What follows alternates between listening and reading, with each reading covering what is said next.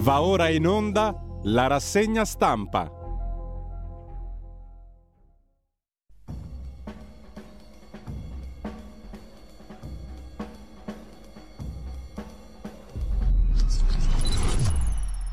Radio Libertà, le trasmissioni tornano in diretta con la rassegna stampa affidata ad Antonino Danna. Grazie Federico il Meneghino Volante, amiche e amici miei, ma non dell'avventura, buongiorno. Siete sulle magiche, magiche, magiche onde di Radio Libertà. Questa è la rassegna stampa.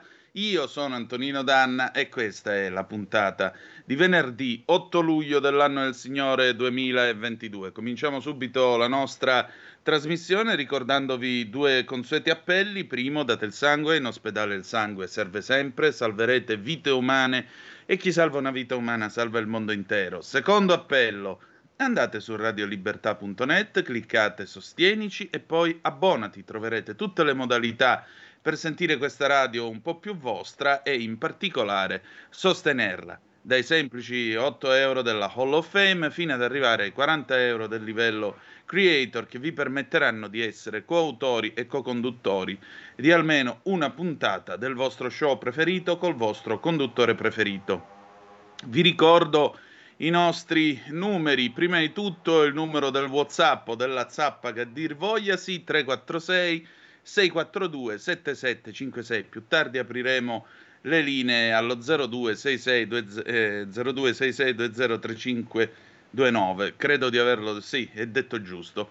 Eh, vi dico questo perché tra poco cominciamo con la rassegna stampa, ma la rassegna stampa viene preceduta da una notizia che per ovvi motivi tecnici, per usare un'espressione ottocentesca, quando questo fatto è avvenuto, i giornali erano già stati messi in torchio, erano già stati eh, stampati e probabilmente distribuiti. Questa notte, causa differenze di fuso orario, in Giappone qualcuno ha sparato all'ex primo ministro Shinzo Abe, vedremo poi che cosa dice la BBC sul tema, e eh, viene, viene di, è morto sostanzialmente, anche se ufficialmente, come si usa in Giappone, si dice che è in arresto cardiopolmonare, definizione che poi legalmente dà il diritto di dichiarare morta una persona.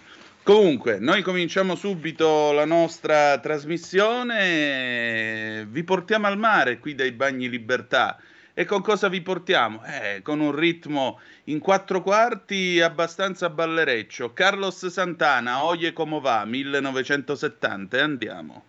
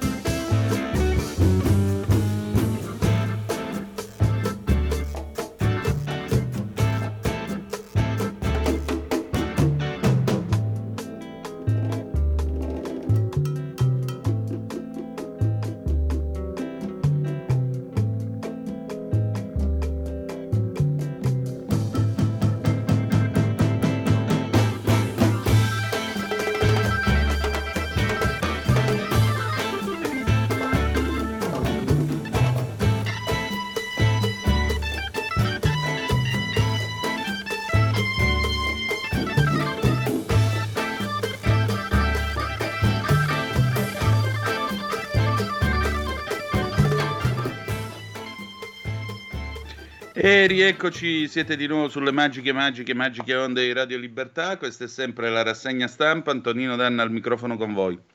Allora, i temi di oggi della nostra rassegna stampa sono sostanzialmente quattro. Primo, le dimissioni di Boris Johnson che eh, ha lasciato, lo sapete, la guida del governo nel Regno Unito, resta come premier dimissionario fino all'autunno. Si è scatenata già la lotta alla sua successione all'interno del partito dei Tories, i conservatori.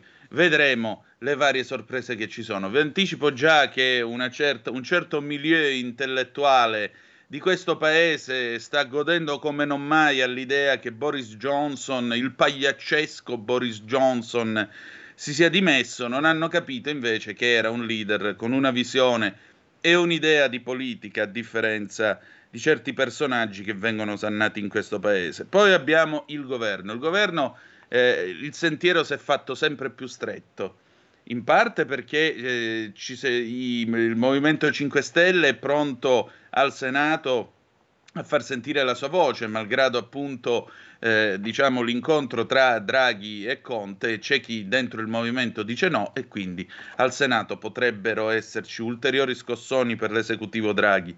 Ma non solo, la Lega si sta facendo avanti, vedremo poi le ricostruzioni in retroscena, eh, per diventare il partito del Premier e comunque contare, avere molta più voce all'interno dell'esecutivo.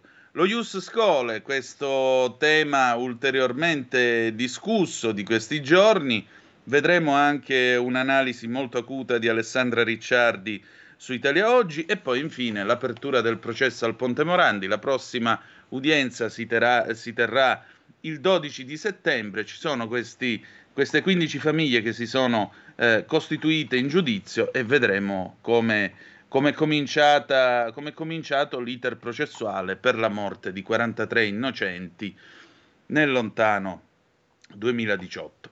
Allora, vi dicevo di Shinzo Abe, apriamo questa finestra informativa proprio perché appunto la notizia è arrivata durante la notte, quando i giornali ormai erano stati stampati e distribuiti. La BBC, Shinzo Abe, l'ex primo ministro del Giappone, è stato ferito dopo eh, un eh, attacco ad arma da fuoco. Il, l'ex primo ministro giappa- giapponese Shinzo Abe che è caduto a terra dopo essere stato colpito nel corso di un evento nella città di Nara. Il signor Abbe è stato colpito da due colpi di arma da fuoco, il secondo colpo lo ha beccato alla schiena, lo ha fatto cadere a terra. I primi report dal luogo dell'attentato dicono che eh, il suo assalitore è stato arrestato. L'ex governatore di Tokyo, Yoiki Masuzoe, ha detto in un tweet che eh, il, mm, il signor Abe, 67 anni, si trova adesso in uno stato di arresto cardiopolmonare. Questo termine viene spesso utilizzato prima che una morte venga ufficialmente confermata in Giappone. L'ex primo ministro Abe è stato colpito alle 11.30 ora locale, le 3.30 del mattino in Italia, in quel di Nara. Un uomo che si ritiene essere eh, lo sparatore è stato fermato.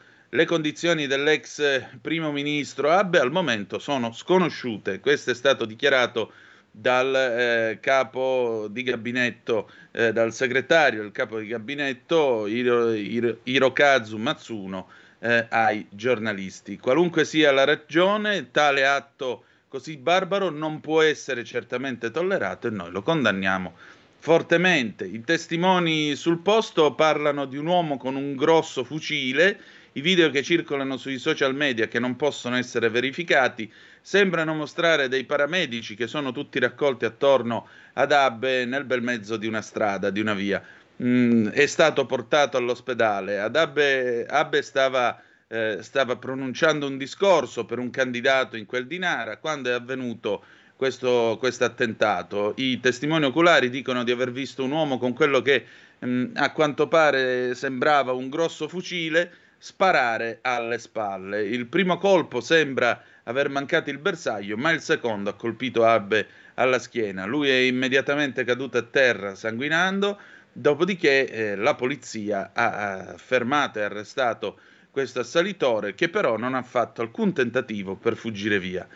La televisione locale, la televisione giapponese NHK, dice che Abe era eh, cosciente e rispondeva appunto agli stimoli mentre veniva trasportato in ospedale dopo, il, dopo l'attentato. Questo secondo fonti della polizia giapponese. La NHK dice anche che la polizia ha eh, sequestrato ovviamente il fucile dell'assalitore e lo ha identificato.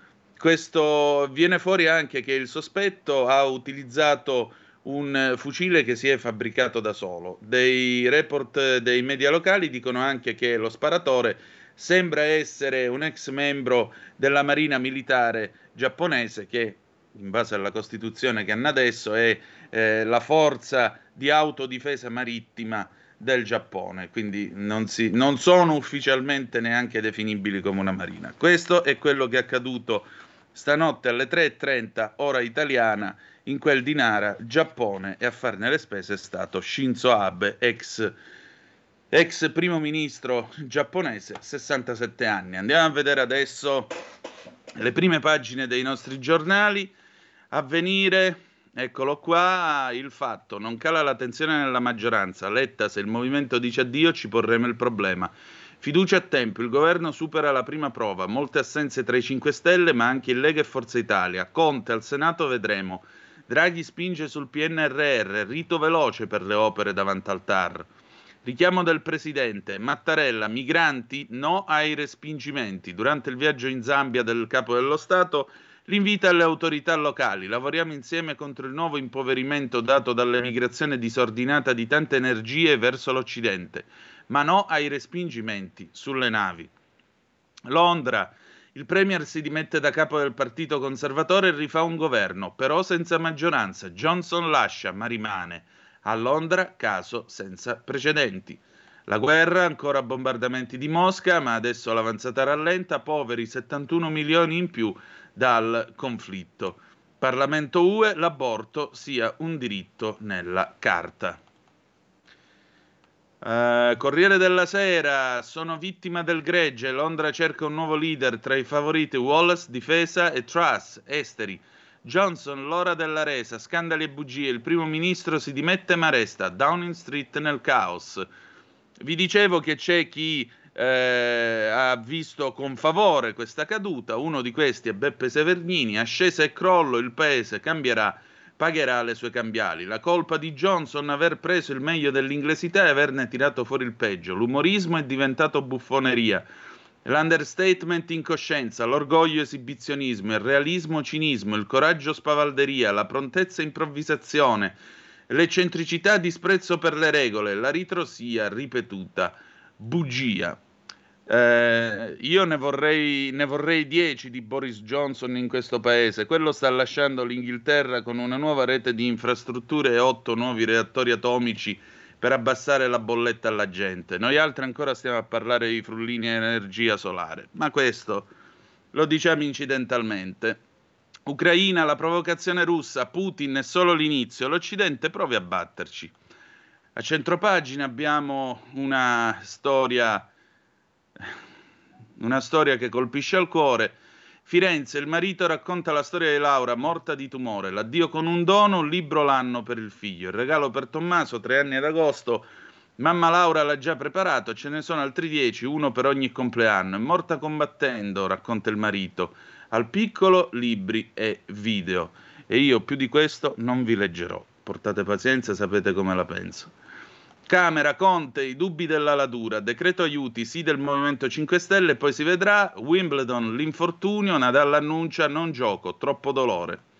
Il domani, la rilevazione del Lavada Center, le sanzioni e la crisi non bastano per scatenare la rivoluzione russa. Secondo un sondaggio, i cittadini russi ritengono che le scelte dell'Occidente possano essere un'occasione di sviluppo e sono fiduciosi di poter sostituire le merci importate con quelle prodotte all'interno del paese. Il fatto quotidiano, eccolo qua, eh, l'apertura, Draghi in bilico, impossibile il voto disgiunto di ieri alla Camera sul DL aiuti. Il Movimento 5 Stelle non vuol votare la fiducia in Senato. Il D-Day sarà giovedì, chiusura degli alleati a Conte sul super bonus e l'inceneritore di Roma. I permessi aperti a nessuno tocchi Caino, visite facili ai 41 bis, 5 Stelle e Fratelli d'Italia chiamano Renoldi, Dipartimento Amministrazione Penitenziaria e Cartabia a rispondere. I 5 Stelle esultano poi L'azienda reazione dura, il governo revoca la concessione a Toto per la 23 e la 24, gravi inadempimenti. Londra, anche qui c'è comunque spazio eh, al caso Johnson. Londra lascia i tori, ma non ancora il governo. Bo Joe, il guerrafondaio, s'arrende e insulta tutti. Il foglio, il foglio ha due interessanti pezzulli in prima pagina, eh, anzi sono dei pezzi veramente interessanti come sempre. Uno è Matteo Mazzuzzi, il vaticanista de Il Foglio, l'osservatore romano diventa un blog, opinioni libere sulla guerra, ma la Chiesa dovrebbe proclamare la verità, non le menzogne putiniane. E poi al centro il giovane direttore Claudio Cerasa, avercene di Boris Johnson, soltanto un pagliaccio, solo un bugiardo, dai vaccini fino all'Ucraina passando per la globalizzazione e i valori occidentali. Bojo ha fallito, ma i veri buffoni della destra europea sono altri. Il giornale, il giornale, governi UE in difficoltà, Occidente più debole, Russia e Cina godono. Johnson si dimette travolto dalle polemiche, Macron è in affanno, anche Draghi non se la passa bene, un regalo a Putin e sì, e lo zar minaccia, USA ed Europa provino a batterci. Abbiamo poi l'analisi di Gian Michalessin, se Kiev perde l'alleato principe, poi vedremo che cosa ha scritto il bravissimo Gian Michalessin. Grillini battuti sul termovalorizzatore, fiducia sicura per il DL aiuti, ma lo scoglio sarà al Senato.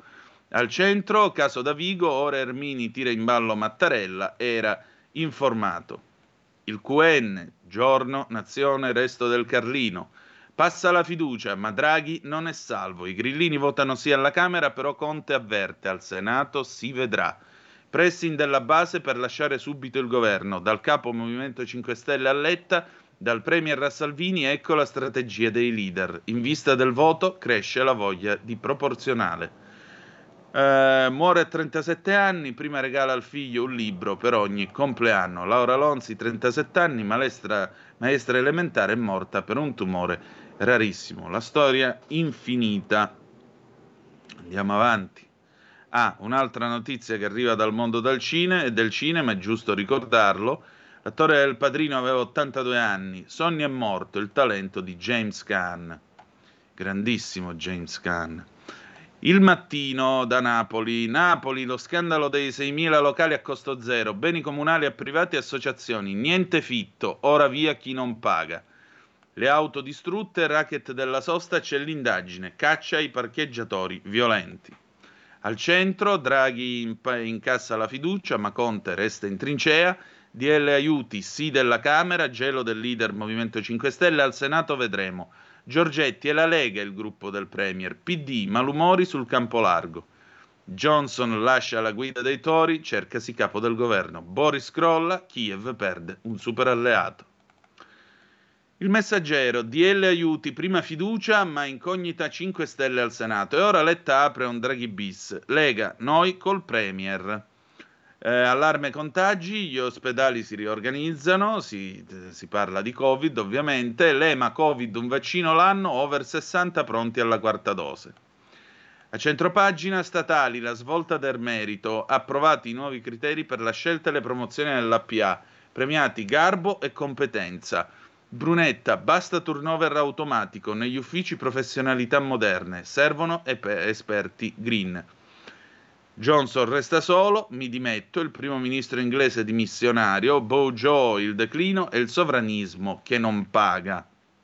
Perché il sovranismo, lo sappiamo, è brutto, sporco e cattivo. Eh, di spalla c'è un servizio su questa sentenza che, eh, sapete, a Torino ha suscitato non poche col- eh, polemiche. La nostra Laura Ravetto, tra l'altro, è intervenuta in Parlamento. A soluzione shock, la porta aperta, un invito a usare, a osare, non è stupro. Era accusato di aver violentato una donna al bar, in primo grado era in effetti stato condannato per violenza sessuale, in appello invece è stato assolto perché sarebbe stata lei a indurlo a osare. Aveva bevuto e ha lasciato la porta del bagno aperta. Poco importa che lui le abbia tolto i pantaloni rompendole addirittura la cerniera. La sentenza che ha suscitato non poche polemiche riguardo un episodio del maggio 2019 è stata impugnata in Cassazione dal sostituto procuratore generale. Eh, il tempo, niente di buono sul fronte occidentale, la maledizione di Putin, terremoto politico a Londra, il primo ministro Johnson lascia la guida del governo. Tutti i leader anti-Cremlino sono in sofferenza, compresi Macron e Scholz. Contraccolpi anche per Draghi, alla fiducia sul DL aiuti mancano oltre 100 voti. Al centro abbiamo ovviamente il tempo di Osho, insegnanti furiosi col ministro Bianchi, il bonus di 200 euro ancora non c'è, c'è questa bella foto del ministro Bianchi sorridente, l'abbiamo rimandato a settembre. eh, vabbè.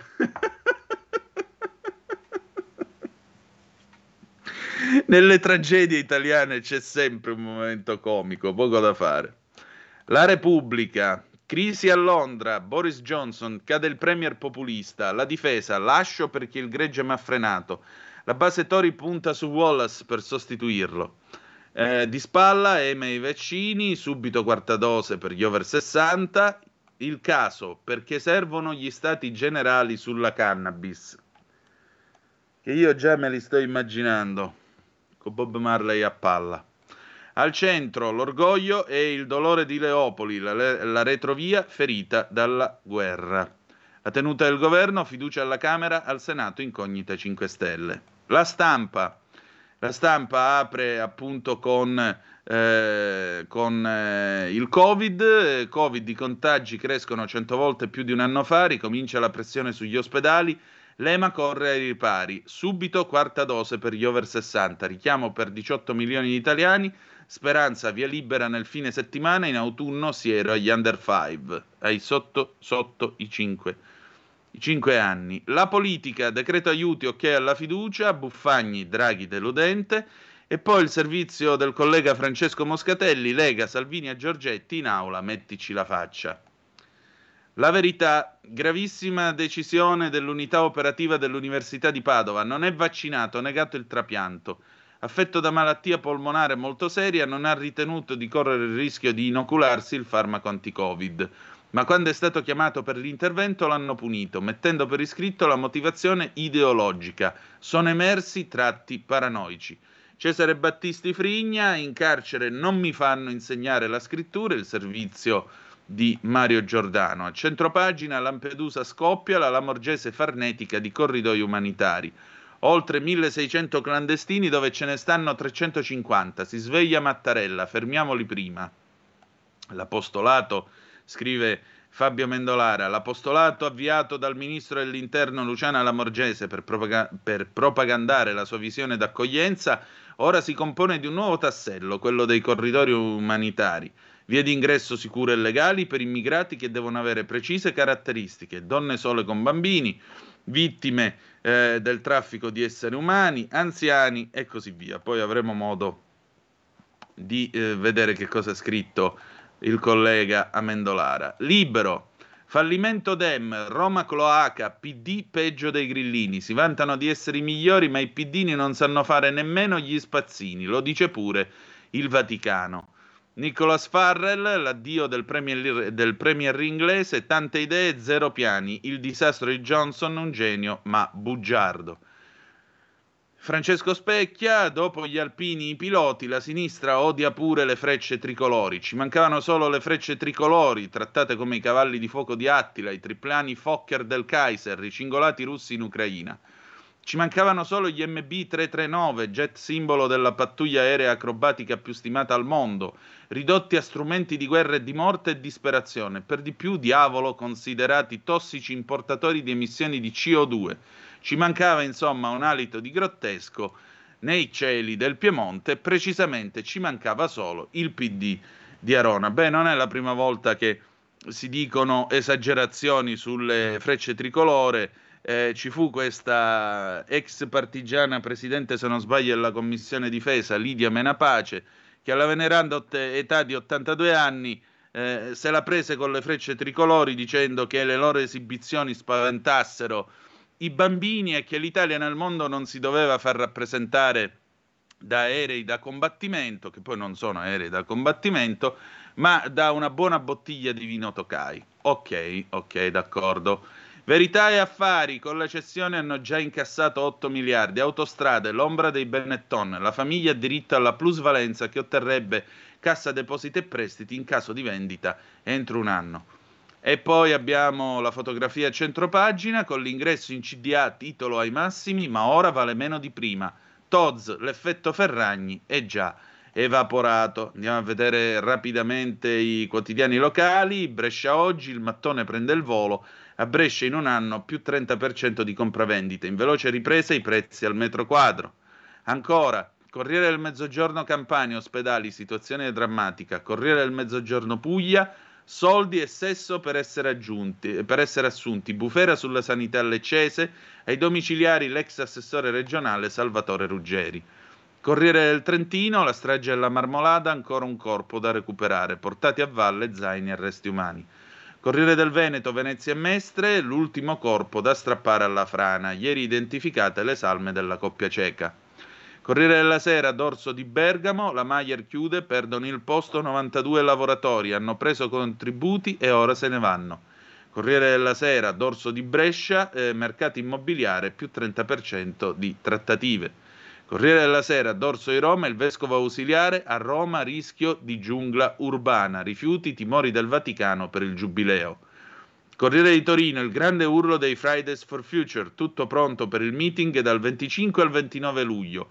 Greta Thunberg dormirà in tenda alla colletta. Gioite tutti. Corriere dell'Alto Adige, investito mentre butta i rifiuti. Via Milano, muore a 66 anni sotto casa. Shock nel quartiere. Strada poco sicura. Corriere di Bologna, affitti Unibo lancia l'allarme, Condello, costi irragionevoli per gli studenti, pensiamo a un contributo ad hoc mai fatto prima. Corriere Fiorentino, la Toscana, la regione all'attacco di ferrovie, sotto accusa ritardi, soppressioni, scarsa informazione ai passeggeri anche sui cantieri. La Gazzetta del Sud, Messina e Sicilia, domenica la prima sfida a tre tra i candidati alle primarie del centro-sinistra, da Palermo parte il Tour di De Luca, regionali, confronti e strategia. Messina ha proclamato il quarto quartiere, sarà guidato da Matteo Grasso. Buon lavoro. Eh, Gazzetta di Modena, la nonna del bimbo caduto, vi racconto il miracolo. Gazzetta di Parma, l'omicidio a Gaione. Era partito per uccidere, l'assassino di Vitalia si era portato il coltello da casa. Giornale di Brescia, Covid estate calda con la quinta ondata, nuovi casi 136 volte superiori rispetto a un anno fa. Gazzettino Venezia e Mestre, governo, fiducia e banchi vuoti. Giornale di Vicenza, recuperati 10 corpi sulla marmolada, in 4 senza nome. E poi il piccolo di Trieste, riparte la corsa ai tamponi, balzo del fai da te. Bimba di 7 anni in rianimazione per un sondino, la madre accusa, le hanno perforato un polmone, il burlo conferma aperta un'indagine interna. Sono le 7.59, una manciata di secondi, noi ora andiamo in pausa, così vediamo anche le zappe che avete mandato finora al 346 642 7756, ma eh, per chi fosse ritardatario nella sveglia e non avesse ascoltato Carlos Santana, adesso vi diamo una sveglia più pompata perché Baltimora, Tarzan Boy 1985, andiamo. C'è un equilibrio tra tutte le cose luce e ombra, bene e male. Non ci saranno più regole. Il popolo si sta sollevando.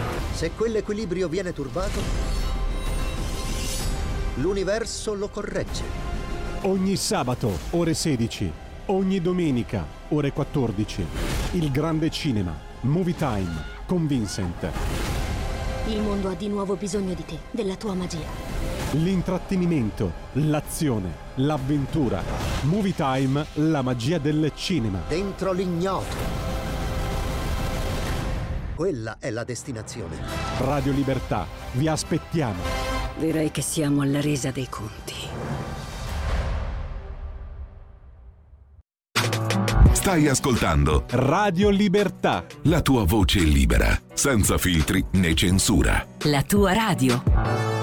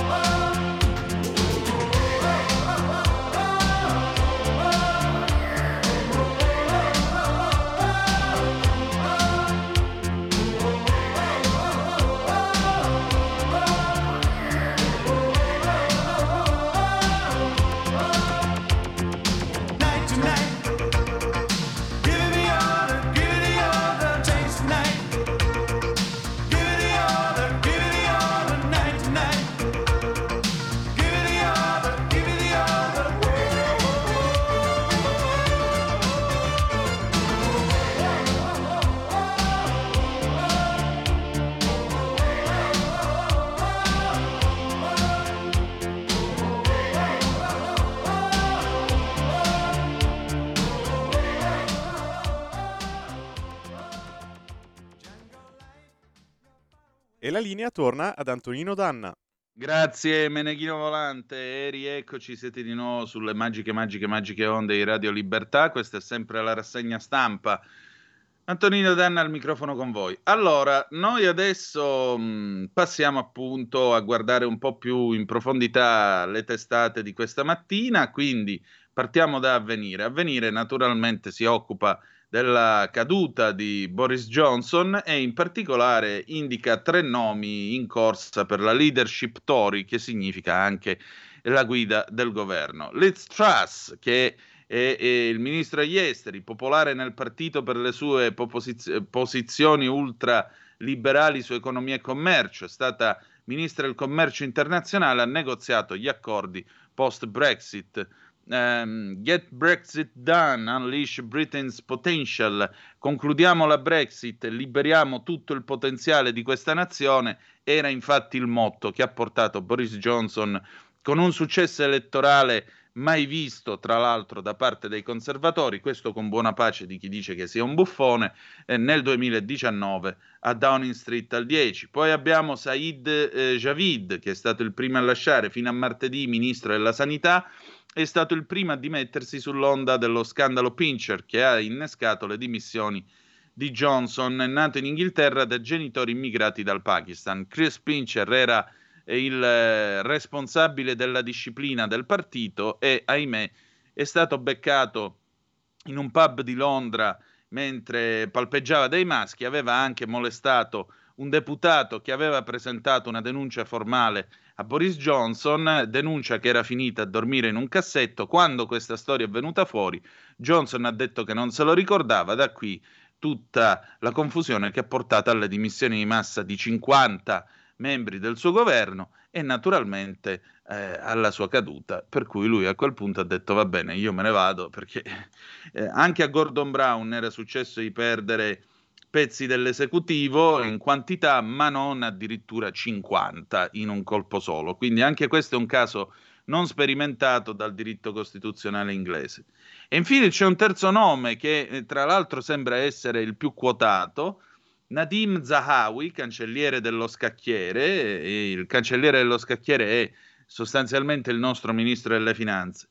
Nato in Iraq, eh, in realtà lui è curdo, quindi provate a immaginare lui che diventa primo ministro, eh, del, del primo ministro del Regno Unito e deve avere a che fare con Erdogan, che per, avere, che per dire sì all'ingresso nella Nato di Svezia e Finlandia ha ottenuto la possibilità di continuare a perseguitare i curdi nel, nel suo paese. Quindi immaginate come può essere contento lui. Eh, dicevamo, Nadim Zahawi, nato in Iraq, martedì sera è stato nominato da Johnson cancelliere dello scacchiere, fondatore della società di sondaggi YouGov, è stato tra l'altro ministro dell'educazione fino a pochi giorni fa.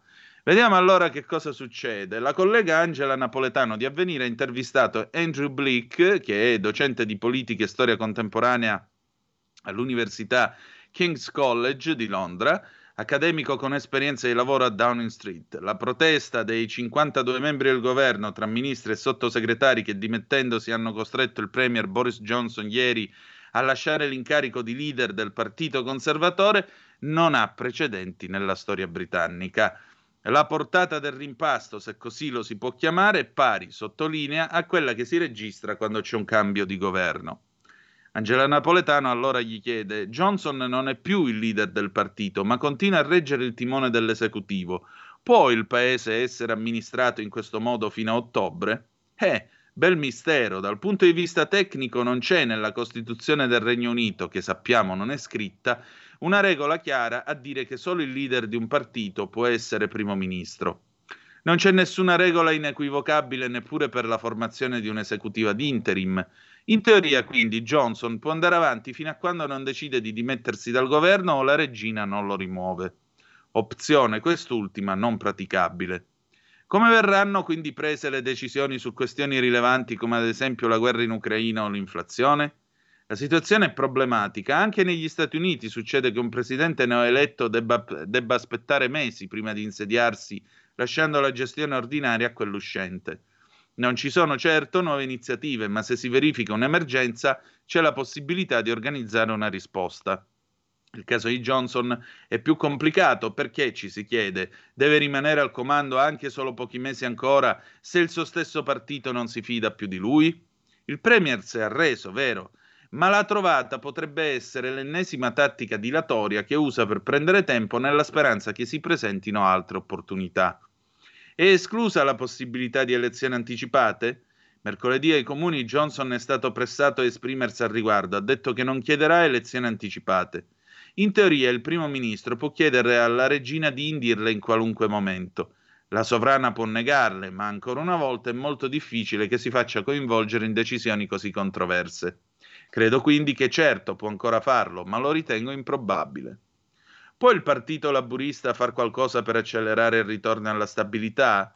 Potrebbe chiedere un voto di sfiducia, come è stato pure ventilato. In tal caso i deputati conservatori si ritroverebbero nella difficile situazione di dover votare con l'opposizione contro il proprio governo. Il limite dei Labour è che però non hanno i numeri in Parlamento e soprattutto devono organizzare l'opposizione contro chi prenderà il posto di Johnson. È improbabile che arrivi qualcuno controverso quanto lui. Il Premier è in qualche modo una risorsa per i laburisti perché li ha aiutati ad aumentare la popolarità. Per loro, in un certo senso, più a lungo rimane e meglio è. Quindi questo è il parere dell'accademico. Come vedete, ancora una volta Johnson ha spiazzato tutti e in un certo senso si viaggia al buio. Del resto, il sistema common law, il sistema britannico, funziona con la regola dello stare decisis, il cosiddetto precedente vincolante. In realtà è la prima volta appunto che eh, un premier si dimette ma resta in carica e dice vabbè eh, andiamo avanti fino a quando non ci sarà un nuovo leader del partito e naturalmente non ci sarà eh, quindi un nuovo primo ministro perché appunto generalmente il leader del partito è anche quello che diventa capo del governo. Ci sono alcune dichiarazioni dal Corriere della Sera in merito alle dimissioni di Johnson, Zelensky è un eroe, tutti lo amano, accogliamo questa notizia con tristezza, non solo io ma tutta la società ucraina che simpatizzava molto con lui. Joe Biden, il Regno Unito e gli Stati Uniti sono i più stretti alleati e amici, le relazioni tra i nostri popoli rimangono forti e durevoli. Maria Zakharova, portavoce di Sergei Lavrov, è evidente a tutti che i regimi liberali sono in seri guai politici, ideologici ed economici.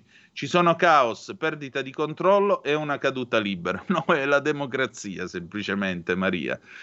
Il latino, le donne e le bugie, un buffone di genio tradito dalla sua maschera. Si è inventato un personaggio, ha perseguito il potere e ci lascia la Brexit. Così Luigi Ippolito scrive di lui. Uh, già il nome è lungo, la dice lunga, Alexander Boris de Pfeffel Johnson, è un nobile, quindi dov'è il problema che il nome è lungo? Vabbè. Giornalista, istrione, politico, adultero seriale, sindaco di Londra, primo ministro, Boris Johnson è stato tutto questo e molto di più. Quando era bambino aveva proclamato di voler diventare il re del mondo, vast programma avrebbe detto De Gaulle, ma Boris era in realtà il suo secondo nome. Per i suoi familiari lui è sempre stato semplicemente Al. Boris Johnson è un nome d'arte, un vestito in scena, un personaggio inventato per venire a capo di un'infanzia caotica e fuori dal comune. Al Boris era nata a New York e nei primi 14 anni di vita aveva cambiato casa 32 volte attraverso due continenti. Il piccolo Alexander, fino all'età di 8 anni, era stato quasi sordo, un tratto che l'aveva isolato dagli altri bambini, aveva acuito la sua sensibilità e intelligenza. Per sopravvivere a Eton aveva cominciato a sviluppare la sua personalità eccentrica e vistosa, facendo infuriare i professori per il suo atteggiamento disgraziatamente arrogante. Come scrisse un professore, era convinto che le regole a lui non si applicassero ed è allora che cambiò il suo nome in Boris, appellativo molto più ad effetto. A Oxford, dove studiava lettere classiche, si candidò a presidente dell'Unione Studentesca. Non fece campagna, convinto di dover vincere per il solo fatto di essere Boris. Perse. Allora decise di riprovarci, questa volta contando su uno stuolo di sostenitrici adoranti. Aveva scoperto il potere sulle donne che dà il potere. E conquistò lo scettro. Era nato Boris Johnson. È sempre a Oxford che muove i primi passi nel giornalismo, una carriera che decolla quando negli anni 90 il Telegraph lo manda a fare il corrispondente da Bruxelles. Qui si afferma come una delle penne più euroscettiche basate nella capitale d'Europa e Margaret Thatcher lo elegge a suo giornalista preferito. E i suoi articoli al vetriolo contro la commissione Delors contribuiscono a esacerbare quell'euroscetticismo che ha condotto fino alla Brexit. Capite perché quindi non può andare bene Boris Johnson, perché la pensava diversamente sull'Europa. Ma è tutto il suo modo di stare al mondo che è quantomeno disinvolto. Celebre il ritardo con cui mandava i pezzi ai giornali, costringendo le redazioni a lunghe serate per metterli in pagina, per non parlare delle multe accumulate quando provava automobili per conto della rivista GQ. E le cose non migliorano quando diventa direttore dello Spectator, dove ricor- lo ricordano per le assenze, le riunioni mancate e il lavoro lasciato fino all'ultimo momento. Altrettanto sbadato, mostra di essere nella vita privata. Perde l'anello di nozze un'ora dopo la cerimonia, manco fossimo a quattro matrimoni e un funerale. Intreccia una relazione con la columnist dello Spectator Petronella Wyatt, affare che gli costa la poltrona di ministro ombra conservatore della cultura un disordine nella vita privata che lo vede accumulare amanti e figli illegittimi, fino alla separazione della sua seconda moglie a causa della relazione con la giovane Carrie Simons, che diventa poi la sua terza consorte. Insomma, dopo averlo indicato come una specie di, di buffone, eh, Boris eh, si spiega anche il perché della caduta del buffone. Boris ha perso la poltrona per la sua personalità tarata, quella maschera clownesca che si è costruito fin da ragazzo e che si esprime in un tratto disordinato e amorale. Qualche anno fa i giornali inglesi avevano pubblicato una foto dall'interno della sua macchina che diceva tutto: cartacce, bottigliette vuote, avanzi di cibo, spazzatura d'ogni tipo. E si erano chiesti: può un pasticcione simile guidare il paese? La risposta c'era già, ma non volevano ammetterlo. Beh, Adolf Hitler, se per questo era salutista, quindi che vogliamo fare? E eh, vabbè, eh vabbè, cosa non si fa pur di, pur di dire la propria. Sentiamo Severnini, Severnini anche lui sul Corriere della Sera dà addosso a Johnson. Uh, il declino del leader dimissionario parte da un peccato originale che ha segnato tutta la sua vicenda la decisione nel 2016 di schierarsi con Leave, quindi a favore della Brexit, vellicando le pulsioni nostalgiche di una parte della nazione, fino a portare Brexit alla vittoria e il Regno Unito fuori dall'Unione Europea. C'erano tra i fautori del Leave leader che ci credevano davvero, non Boris Johnson, internazionale per formazione, europeo per cultura, sindaco di Londra aperta al mondo, ha ripudiato le proprie convinzioni quando ha capito che la Brexit gli avrebbe consentito di puntare alla carica di primo ministro. Pessima premessa, certo, ma quanto è accaduto dopo ha superato ogni previsione. Dopo anni turbolenti e una rielezione nel 19 frutto di spesa pubblica e roboanti promesse, la conduzione degli affari di governo è scivolata progressivamente in farsa. Prima, durante la pandemia, i party alcolici a Downing Street mentre il paese era in lockdown, poi la nomina a vice capogruppo parlamentare di Christopher Pincher, noto per alcune molestie sessuali, noto anche a Boris Johnson che ha negato. Pincher c'è ricascato, ubriaco fradicio ha palpeggiato due uomini dopo una festa. Pincher in inglese vuol dire uno che dà pizzicotti, a proposito di farsa. Ci sono volute le dimissioni di 50 tra ministri, sottosegretari, alti funzionari per convincere Johnson a mollare. Il governo non aveva più i numeri per funzionare. Fino all'ultimo il novello Udini, un altro dei suoi soprannomi, ha cercato di liberarsi dalle catene, ma stavolta non ce l'ha fatta, non ce la poteva fare. Il discredito in cui Boris J. ha gettato il Regno Unito, ha scritto The Economist furente, ha cancellato anche le cose buone che ha fatto, il reperimento dei vaccini anti-Covid, il sostegno deciso all'Ucraina, anche tutto il piano per l'indipendenza energetica del Regno Unito, il piano per i trasporti, il piano per portare l'alta velocità, la fibra, la fibra ottica nelle case degli inglesi, per esempio, no? eccetera, eccetera, eccetera. Ha il piano per aumentare gli ospedali, per assumere più poliziotti e garantire più polizia e più sicurezza nelle strade britanniche, il potenziamento della sanità, non come qua che finita l'emergenza, dopo gli applausi ai medici, agli infermieri e quant'altro, alla fine c'erano 9 miliardi stanziati.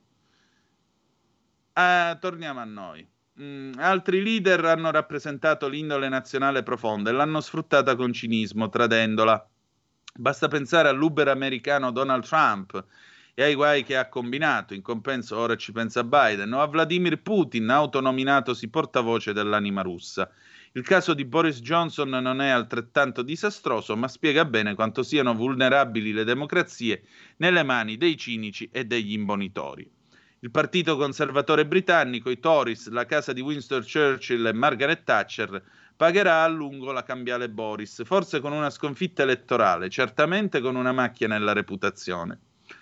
Basteranno tradizione e resilienza a risollevare la Gran Bretagna? Probabilmente sì, ma ci vorrà tempo. C'è una guerra in corso, una pandemia in agguato e i problemi sociali ed economici sono gravi. Crescita bassa, produttività ai minimi, la più alta inflazione del G7, la sterlina in calo. Di sicuro però una buona notizia, il coraggio, realismo, orgoglio, prontezza, understatement potrà fare molto e fare bene. Tutto è possibile. Chissà, forse anche un rientro sotto la bandiera blu della grande famiglia europea un giorno.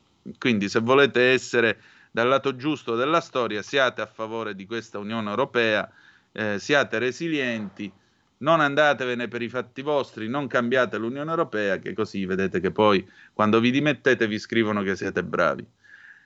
Allora, passiamo oltre e eh, passiamo anche perché l'orologio corre, passiamo invece al, a quello che sta succedendo al governo. Mm, è una telenovela ormai, lo sapete, è un momento veramente, veramente assurdo in questo momento. Il governo barcolla e infatti vedete Camera, fiducia sul decreto aiuti, Conte, qui sì, al Senato vedremo.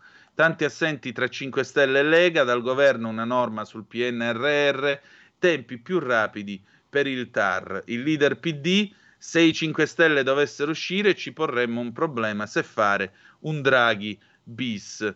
E allora eh, andiamo a vedere in tutto questo che cosa succede dall'altro lato del governo, perché la stampa naturalmente si occupa e in generale eh, altre testate si occupano di chi potrebbe, eh, di chi può eh, cogliere a questo punto lo, la palla al balzo. E naturalmente stiamo parlando della Lega. Siamo sulla stampa, pagina 10, il retroscena di Francesco Moscatelli. Salvini provoca il governo, la strategia del leader per compattare la Lega, tutti uniti contro Ius Scola e Cannabis. Giorgetti, noiago della bilancia nella maggioranza. Voglio tutta la Lega in aula contro cannabis e Ius Scole. Non esistono una Lega barricadera e una governista, esiste la Lega.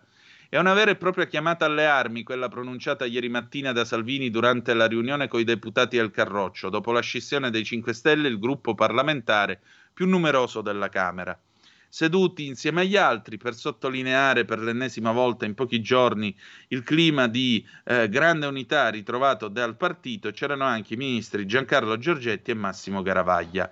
E se qualcuno ha percepito nelle parole del segretario un invito esplicito ai membri leghisti del governo a partecipare ai lavori parlamentari delle prossime settimane, a metterci la faccia anche a Montecitorio, insomma, chi ha parlato eh, con Salvini riferisce che non c'è alcuna sollecitazione ad personam, anche per evitare che un'assenza per impegni possa poi generare malintesi. Il senso del messaggio in ogni caso non cambia. Eh, se battaglia parlamentare deve essere, tutti devono essere pronti a, gius- a indossare l'elmetto e impugnare lo spadone dell'Alberto da Giussano. La Lega farà tutto quello che è nelle sue forze per bloccare questi provvedimenti che nulla hanno a che fare col bene del Paese e con i motivi che ci hanno portato a entrare in questo governo, ha rimarcato più tardi davanti ai microfoni il capogruppo Riccardo Molinari. Al di là degli annunci, l'operazione compattezza necessaria per fini diversi a tutti i big del partito sembra dunque essere andata in porto. Non a caso, archiviato il colloquio Conte-Draghi di mercoledì, Salvini ha subito riunito le truppe per dare un'ulteriore limata alla linea. Togliere dal tavolo la tentazione di abbandonare il governo per il momento e sostituirla con l'idea di una guerriglia parlamentare contro gli avversari di PD e Movimento 5 Stelle, infatti, è il miglior collante che ci possa essere. I governisti festeggiano perché le ombre si allontanano da Palazzo Chigi. Gli scettici sono soddisfatti perché una battaglia di minoranza, soprattutto su temi identitari per come droga e immigrati, è in qualche modo una forma di opposizione, che potrebbe persino scaldare i cuori di elettori e militanti e far rispolverare qualche coup de théâtre. Un deputato, ad esempio, ha suggerito di farsi trascinare fuori dai commessi, proposta alla quale Salvini ha risposto bella idea, cominciamo da Durigon, facendo riferimento alla stazza dell'ex sottosegretario all'economia e strappando al diretto interessato un sorriso. Battute a parte, il tasto sul quale il segretario ha invitato i deputati a insistere di più, forse anche perché riguarda il primo provvedimento che arriverà in aula, è l'importanza di non fare distinzioni tra droga leggera e droga pesante. Sui provvedimenti economici siamo pronti a sostenere il governo per aiutare famiglie e imprese, ma non ci faremo prendere in giro su iniziative politiche e volgari provocazioni come droga libera e cittadinanza. La droga fa sempre male. Parole che sono servite da Sponda Giorgetti per condividere alcune riflessioni su quella che molti considerano l'uscita di scena de facto di Giuseppe Conte. Qualunque cosa facciano i 5 Stelle, ormai la Lega è l'ago della bilancia e la maggioranza che sostiene Draghi, le parole del ministro allo sviluppo economico. Da oggi abbiamo una responsabilità in più. Inutile che vi dica che questo, in questo contesto internazionale l'Italia è centrale e abbiamo gli occhi di tutta Europa puntati addosso. Ragionamenti che guardano già all'autunno e alla necessità che l'esecutivo si concentri su un'azione programmatica neutrale e non politicizzata. Gli elementi divisivi non devono entrare nella maggioranza, ha proseguito Giorgetti, perché non può funzionare che ognuno porta avanti le sue battaglie e poi chi ha i voti le porta a casa. Durante la riunione c'è stato modo di toccare brevemente anche altri temi, le Olimpiadi di Milano Cortina, la rivolta dei tassisti e pure il Covid con la deputata odontoiatra Rosanna Boldi, Rossana Boldi che ha messo le mani avanti contro l'ipotesi di un ritorno alla palude del Green Pass. Ma la cosa forse più significativa è che all'uscita il ministro Giorgetti si è fermato a parlare con i giornalisti insieme agli altri. È la seconda volta in una settimana dopo la segreteria allargata di Via Bellerio il segnale che anche sul fronte della comunicazione qualcosa dentro la Lega sta cambiando. Nel frattempo sono arrivate delle zappe, ve le leggo subito al 346 642 7756.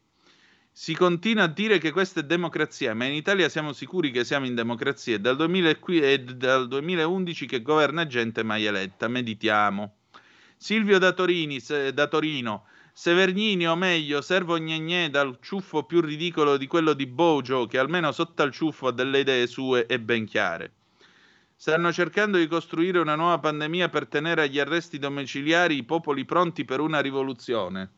Eh, in Europa, se non è una fake, di disordini ce ne sono tanti, anche se in Italia i giornali non ne parlano. Non ce lo dicono, lo nascondono.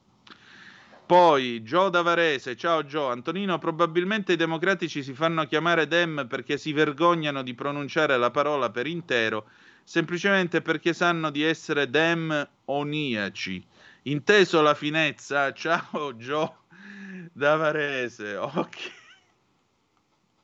Siete straordinari, veramente. Grazie per mh, i messaggi che mandate perché sapete, eh, si può condividere, si può non condividere, però è il bello di questa, di questa rassegna, questo dialogo continuo. Quindi permettete, sono io che ringrazio tutti voi.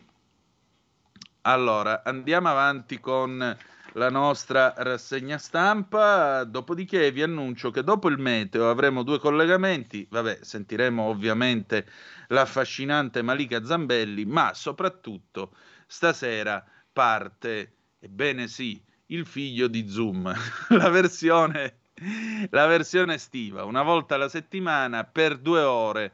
Il venerdì ci sarà Pier Vittorio Scimia che avete conosciuto venerdì scorso nell'ultima puntata di Zoom, il quale da par suo condurrà questa edizione estiva. E insomma avrete modo di conoscerlo, lo sentiremo più tardi e ci dirà che cosa c'è stasera mh, di buono in, eh, in, trasmissione. Ma state tranquilli che sarà veramente, eh, sarà veramente interessante quello che ci racconterà. Eh, a proposito del, della, della, situazione attuale del governo, c'è questo, eh, questa analisi che viene scritta, che viene preparata da, da Alberto Signore su Il Giornale. Draghi, l'instabilità permanente, il dubbio di restare in ostaggio, il timore di uno strappo di conti a settembre alla vigilia della legge di bilancio. Preoccupano i numeri del Covid. In particolare, appunto, eh, c'è chi teorizza che Giuseppe Conte andrà allo showdown a fine luglio chiedendo conto a Mario Draghi dei nove punti del documento che gli ha consegnato mercoledì scorso.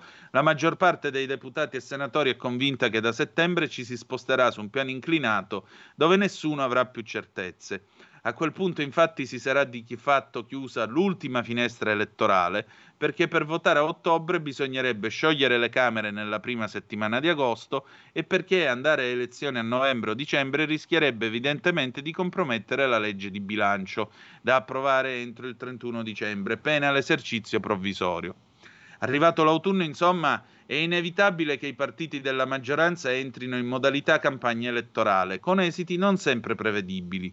Non è un caso che lo stesso Conte sembri poco intenzionato a tirare la corda adesso, tanto che nella cena di mercoledì sera da Maxelà a metà strada tra Camera e Senato, davanti a una cinquantina di parlamentari 5 Stelle, l'ex Premier ha preferito muoversi con una certa prudenza, senza cavalcare i toni accesi di chi lo invitava a staccare subito la spina al governo. Accadesse oggi, d'altra parte, l'eventualità di un voto a fine settembre non sarebbe scongiurata e il leader grillino rischierebbe di essere additato come l'irresponsabile che ha mandato il paese alle elezioni anticipate in autunno, non solo con la guerra in Ucraina, ma pure con una recrudescenza del Covid che inizia a preoccupare non poco. Basti pensare che mercoledì scorso in Italia si sono registrati 11.657 nuovi casi in un giorno, dato più alto dallo scorso primo febbraio, 12.131. Di fatto, insomma, stiamo tornando in piena pandemia, per tutte ragioni per cui è plausibile pensare che la resa dei conti venga rinviata a settembre, quando peraltro ci saranno sul tavolo della legge di bilancio dossier cari al movimento, come il reddito di cittadinanza o il super bonus al 110%. Il problema è che con le elezioni alle porte l'effetto slavina è dietro l'angolo. Se Conte alza il tiro, perché non dovrebbe farlo Matteo Salvini? Insieme ovviamente a Giorgia Meloni che rivendicherà il suo essere da sempre all'opposizione. Il rischio di un'instabilità permanente, dunque, è concreto. Bene, sono le 8.30, sentiamo che tempo farà e poi torniamo subito. A tra poco.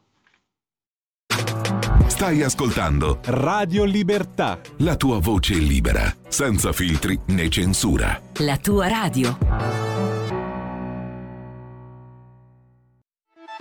Stai ascoltando Radio Libertà. La tua voce libera, senza filtri né censure. La tua radio.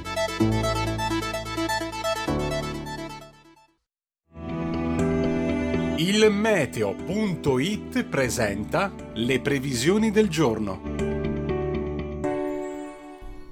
Venti freschi settentrionali scorrono sul bordo orientale di un'alta pressione che tuttavia tende nuovamente ad espandersi. Al mattino qualche focolaio temporalesco potrebbe interessare soprattutto il basso versante adriatico e le aree interne del sud, altrove il sole tornerà ad essere prevalente nonostante la presenza di molte nubi. Nel pomeriggio gli unici disturbi residui saranno a carico delle nostre estreme regioni meridionali. Attenzione anche al vento forte. Le previsioni di ilmeteo.it tornano più tardi. Una buona giornata da Lorenzo Tedici. Avete ascoltato le previsioni del giorno.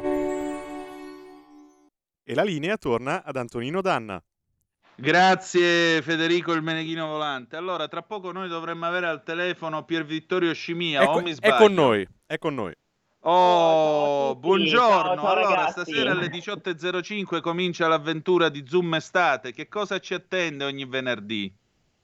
Allora, innanzitutto una sorta di recap, di riepilogo della settimana, di tutte le principali notizie, una rassegna stampa e poi ovviamente eh, sono onoratissimo di iniziare con un filo diretto proprio con voi, con gli ascoltatori, con le ascoltatrici di Radio Libertà, per sentire i vostri commenti, sentire la vostra.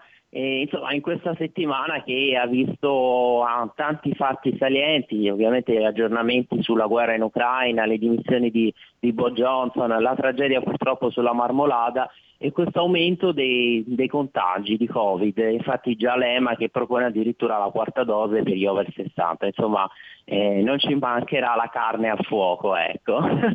Eh, direi proprio di sì. Poi probabilmente avrai anche un eventuale assist nelle prossime puntate, non so se forse già da stasera, del nostro novizio Matteo Desio. Sì, in realtà il grandissimo Matteo è già con noi stasera, mi ha risposto poco fa, Ah, lo ha hai confermato che... opzionato già per stasera.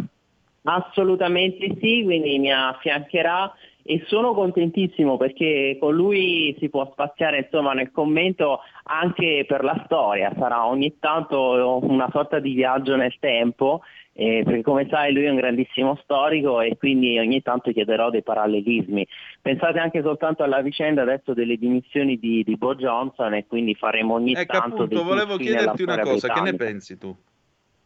E, e che effettivamente alla fine lui ha fatto tanto lo, lo spaccone, lo spavaldo e non ha retto alle pressioni. Eh, questo scandalo alla fine l'ha completamente travolto e ovviamente poi leggevo quelle che sono le, le reazioni delle principali cancellerie e lasciamo perdere quella di Mosca, anche perché poi lo sappiamo negli ultimi mesi lui si è comportato praticamente da, da- non dico da guerrafondaio, ma quello che ha mostrato di fatto i muscoli no, nel- nelle relazioni con Mosca e quindi magari qualcosa potrebbe cambiare anche da quel punto di vista, se pensiamo che invece Macron è stato sempre, cioè tra tutti i vari leader europei, quello che si è mostrato più propenso a mantenere sempre un filo di comunicazione comunque con Putin.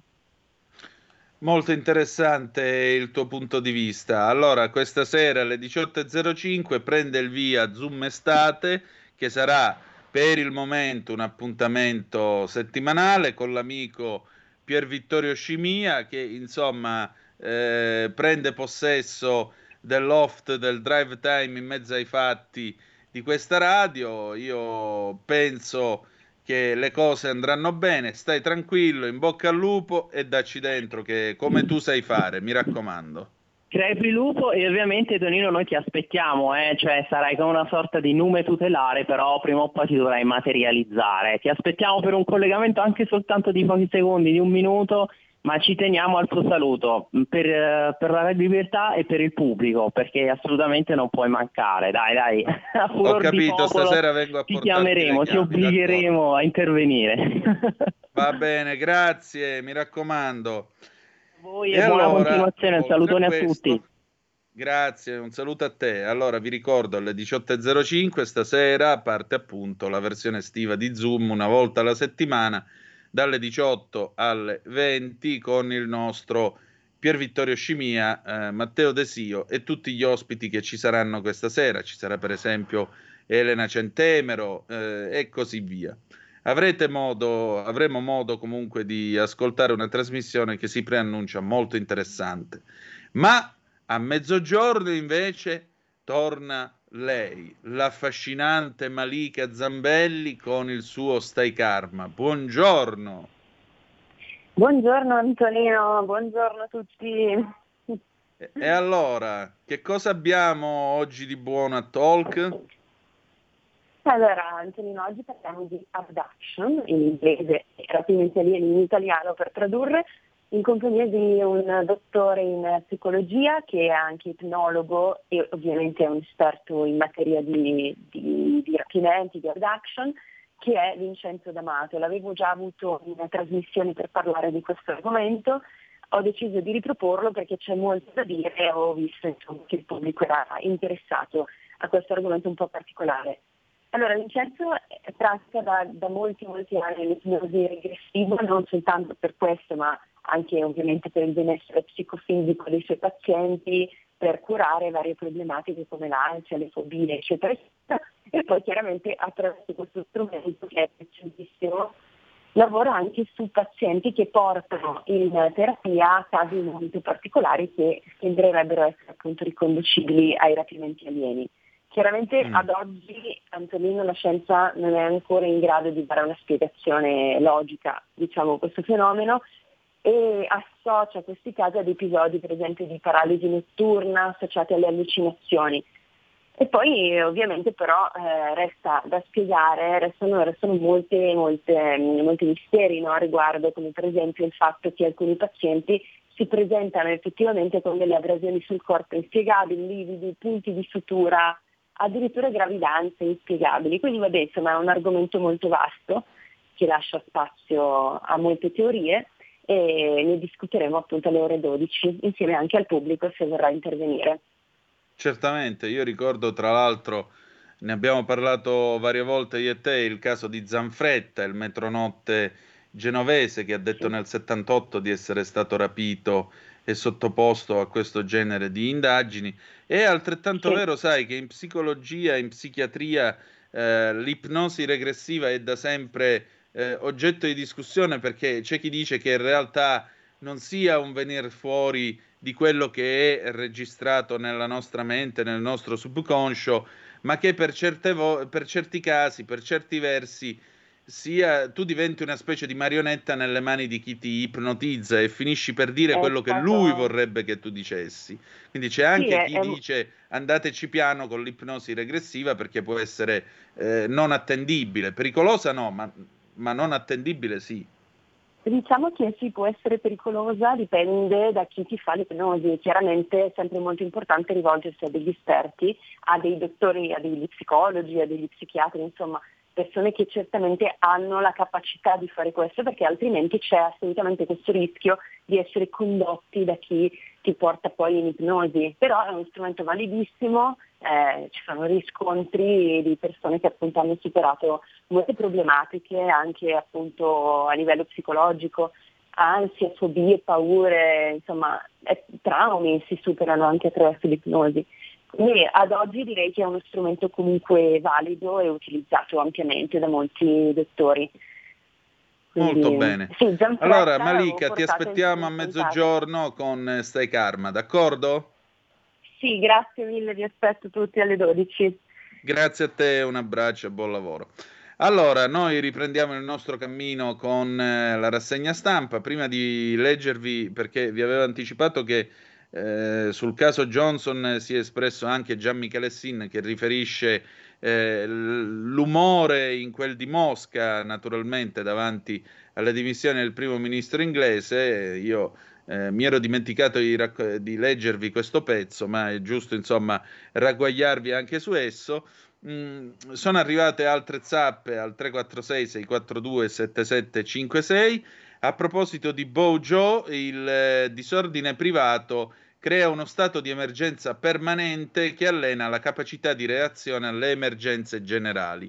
Grazie Antonino buona giornata. Io non sono un esperto di, di psicologia ma per dirtela con Nietzsche e anche con Zucchero bisogna avere il caos dentro di sé per generare una stella che balla. Poi ancora, è un'influenza dovuta al caldo sudato e condizionatore al chiodo. Io la penso così, anche i miei amici erano positivi al tampone, ma non era niente di che. Sempre questo terrorismo per ammansire le, persone, le persone senza dire bene che gravità ha la malattia. I morti chissà che cosa avevano in realtà. Beh, se dopo due anni e tutta questa ondata di morti ancora vogliamo chiederci che cosa avessero, però mi sembra che, mi sembra che questo messaggio si leghi con quello subito dopo.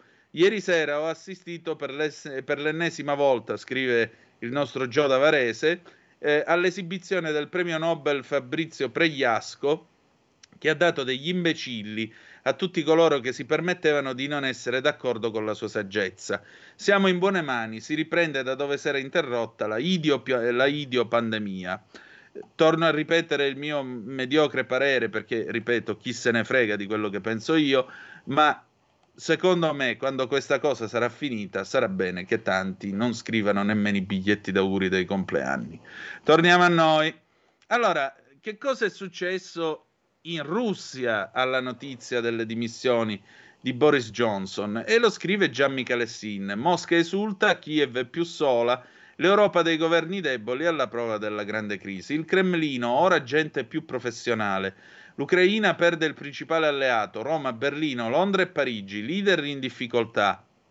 Noi non gli piacciamo molto, ma nemmeno lui piace molto a noi. Le parole con cui il portavoce del Cremlino Dmitry Peskov, scrive Gian Michalessin, commenta la metamorfosi di Boris Johnson, trasformatosi da portabandiera dell'atlant- dell'atlantismo in anatra zoppa di Downing Street, la dice lunga sul ruolo di Bojo nel conflitto ucraino e sulle conseguenze che il suo ridimensionamento può avere per Kiev e Volodymyr Zelensky, perché se Boris non avesse dato carta bianca alla propria intelligence e alle proprie forze speciali, Zelensky non sarebbe certo sopravvissuto al pronunciamento dei generali ucraini che il 24 febbraio scorso doveva garantire nelle previsioni sbagliate dell'FSB, cioè l'erede del KGB, l'instaurazione di un governo filorusso e se non fosse stato per Boris, il presidente ucraino avrebbe probabilmente dato ascolto a chi da Washington suggeriva di portarlo via dalla capitale. Grazie all'insistenza di un Bojo convinto di essere un novello Churchill, tra parentesi, Johnson è un grande studioso di Churchill, è uno che è capace di citare eh, paginate intere dell'Odissea parlando il greco senza sputare, come facevano invece i barbari nell'impero romano, e conosce a menadito il latino, tra parentesi. Eh, qualche altro leader in Europa queste cose non le sa fare. Dicevamo, il presidente comico Zelensky non solo respinse le profferte USA restando al proprio posto, ma si trasformò in un leader guerriero capace di galvanizzare i propri combattenti. Non a caso ieri uno dei primi a farsi eh, sentire è stato proprio Zelensky, ricordando l'amico e alleato dei momenti più difficili. Un alleato impareggiabile nel pretendere non solo dall'Europa ma anche dalla Casa Bianca un atteggiamento inflessibile nei confronti di Mosca. E infatti in questi mesi è stato proprio il furore antirusso di Johnson a trasformare la, Nato in un'alleanza bicefala dove, dominata da una parte dalle strategie degli 007 britannici, dall'altra dalle forniture militari per oltre 5 miliardi e 300 milioni di dollari garantite dalla Casa Bianca. Ora però Zelensky e i suoi si chiedono se tutto ciò sopravvivrà non solo a Bojo, ma anche ai mal di pancia di Joe Biden e degli alleati europei alle prese con gli effetti boomerang delle sanzioni. Perché più si avvicinano le elezioni di midterm di novembre e più le preoccupazioni dell'opinione pubblica USA per il prezzo del carburante e il peso dell'inflazione promettono di trascinare il presidente americano lontano dal solco tracciato con Downing Street. Non solo, la cosa più interessante, e così diamo anche uno sguardo a Repubblica, è questa intervista dove Paolo Mastrolilli, anzi questo retroscena del collega Paolo Mastrolilli, che dall'America scrive anche Biden in bilico, se perde a novembre non si ricandiderà. Che già fa ridere solo l'idea di una ricandidatura di Biden, però vabbè. Idem, la sconfitta alle midterm affosserebbe un secondo mandato in lizza per il 2024 i governatori di California, Illinois, New Jersey. Si mette male per i democratici, scrive Mastrolilli su Repubblica, al punto che non mancano quanti prevedono, magari in cuor loro sperano, che Biden rinunci a ricandidarsi alla Casa Bianca nel 2024. A confessarlo sono gli stessi operativi del partito, quelli che raccolgono i finanziamenti elettorali, gestiscono le campagne, portano la gente alle urne negli stati e i distretti chiave. Alcuni di loro, a condizione di restare anonimi, illustrano a Repubblica uno scenario in quattro fasi. Primo, il Great All Party, i repubblicani, vincono le elezioni midterm di novembre. Secondo, all'inizio del prossimo anno Biden annuncia che non si ricandida. Terzo, scatta la corsa alla successione con i governatori di California, Illinois, New Jersey in prima fila. Quarto, Trump viene incriminato, ma la sua eliminazione non è una buona notizia, perché le alternative come i governatori di Florida e Virginia, DeSantis e Youngkin, sono migliori e assai più pericolose. Eh, vi faccio notare una cosa, si parla di governatori di California, New Jersey, Illinois, ma nessuno nomina Kamala Harris. Kamala che pure quando è stato eletto Biden veniva osannata in questo paese dagli esperti dei giornaloni che dicevano che con lei, che lei sarebbe stato il futuro dell'America e sarebbe stata la prossima presidente degli Stati Uniti. Come vedete se la sono dimenticata tutti, anche perché la sua gestione del dossier eh, immigrazione a cui Biden eh, l'ha, l'ha, l'ha delegata, visto che ha rivelato tutte le sue pecche politiche, sostanzialmente non ha politica, o per dirla con Ciriaco De Mita non è pensiero, e nemmeno nella gestione dell'immigrazione è riuscita a combinare qualche cosa di concreto. Sentite, facciamo una bella cosa, va che si sono fatte quasi le 9. 0266203529, dai, apriamo le linee che ho voglia di sentire che cosa avete da dire voi, dai, che ci sta tutta. Poi noi andiamo avanti con la rassegna stampa. Vi dicevo dello Ius Scole, passiamo un momento a Italia Oggi. Eh, sì, stamattina su Italia Oggi ci, so- ci, sono anch'io che commento il discorso di Boris Johnson. L'unica cosa, ovviamente non mi citerò, non mi pare il caso, invece cito Gianni Pardo su Italia Oggi a pagina 6, immenso Gianni Pardo. Boris Johnson non mi piaceva, ma quando un big cade si corre sempre un grosso rischio. Spero non ne arrivi uno peggiore. Era un inglese eccentrico, quindi un inglese normale vale mille volte di più un personaggio da vaudeville come Johnson che il forse astemio Putin. Ho conosciuto molti furfanti che non erano moralisti, ma non moralisti che non fossero furfanti. Abbiamo una telefonata, pronto chi è là? Ciao Antonino, sono Marco da Mantova. Oh, immenso, perché oggi parte anche un altro programma che si chiama Flipper. Sì, esatto, ti ho anche mandato un jingle nel pomeriggio di ieri da mettere sì, in poi lo programmazione mandiamo. se volete. Allora, ehm, l'analisi che è stata fatta nei sui giornali sulla situazione tra la Russia, ben salda nelle mani di Putin, e l'Occidente in mano a dei tremebondi personaggi anche bizzarri, non è altro che eh, quello che è stato voluto da certi potentati che nel dopoguerra erano stati momentaneamente scalzati, perché ovviamente avevano portato alla seconda guerra mondiale e a, mi sembra, 40 milioni di morti se non vado errato. Questi, questi personaggi, questi potentati economici, specialmente facenti parte della vecchia nobiltà, piano piano hanno messo a capo dei loro partiti e poi fatto diventare dei politici non più delle persone pensanti come potevano essere De Gaulle, come potevano essere i vari politici che hanno gest- statisti, allora venivano chiamati statisti perché effettivamente avevano la capacità e la volontà di gestire i loro stati, in primis i loro stati e poi se casomai veniva il resto, in tutti gli aspetti che possono essere utili alla gestione di uno Stato in un modo corretto e utile per i cittadini.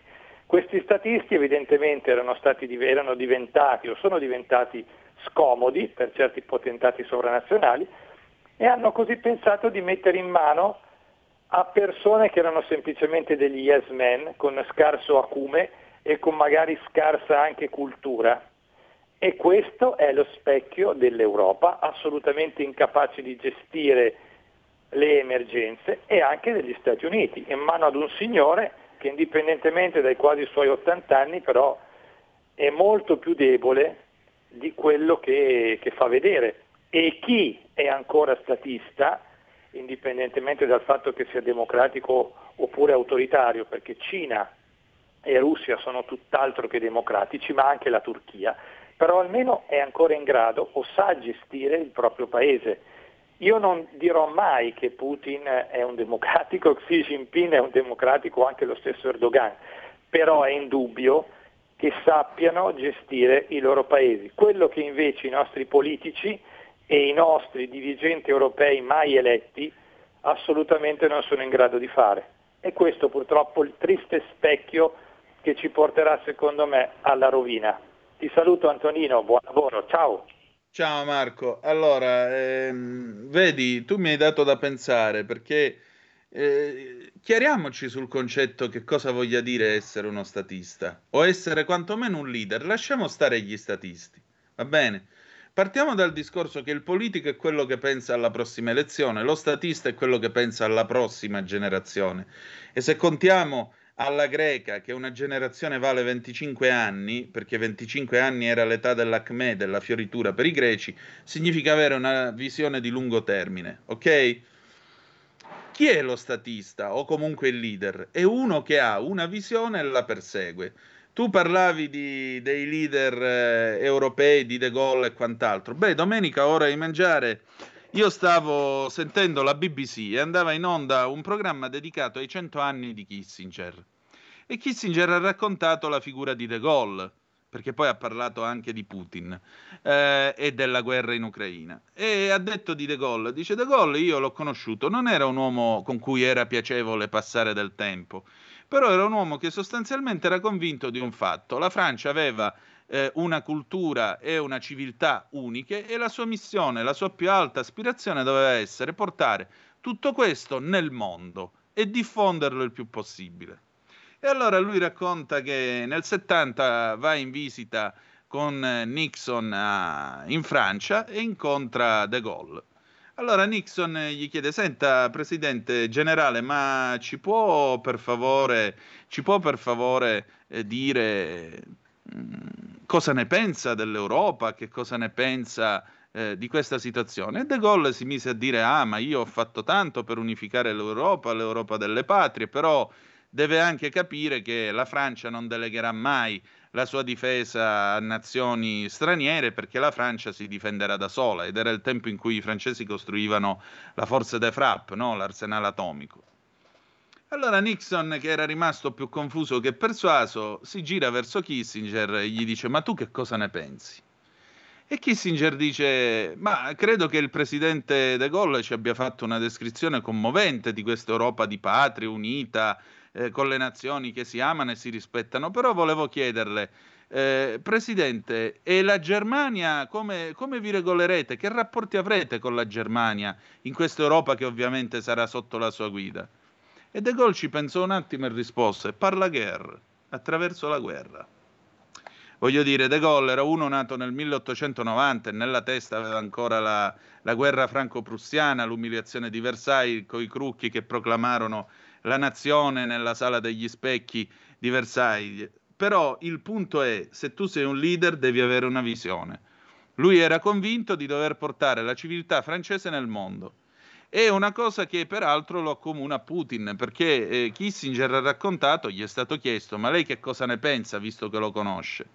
Dice un uomo molto intelligente che ha una visione mistica della Russia, una visione che non è facile da comprendere da parte degli occidentali, e lui cerca di gestire questa missione mistica, appunto, morale della Russia nel mondo. È un concetto che ci ha spiegato il professor Codevilla, grande russologo, quando è stato ospite a Zoom qualche mese fa.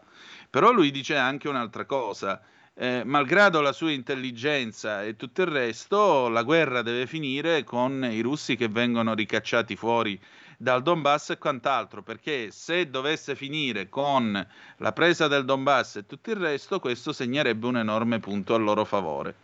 E spiega, e spiega, anche che il compito dei leader in questa società e in questo tempo e in questo secolo è tenere presente una verità, che le autocrazie e le democrazie siederanno fianco a fianco su questo pianeta, almeno fino alla fine di questo secolo. E ciò significa che per quanto possibile, per quanto nostre, i nostri valori e quello in cui noi crediamo ci possano consentire, noi dovremo necessariamente avere a che fare con le autocrazie. Questo sulla base del fatto che le nazioni dovranno fidarsi tra di loro per il semplice e banale principio che siamo tutti assieme e più saremo in ogni caso assieme in pace e più il mondo naturalmente potrà progredire.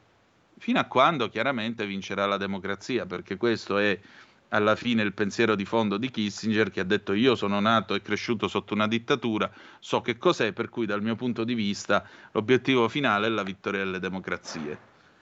Ma io vi sto parlando di gente che, voglio dire, ha scritto la storia, non di gente che la sta subendo.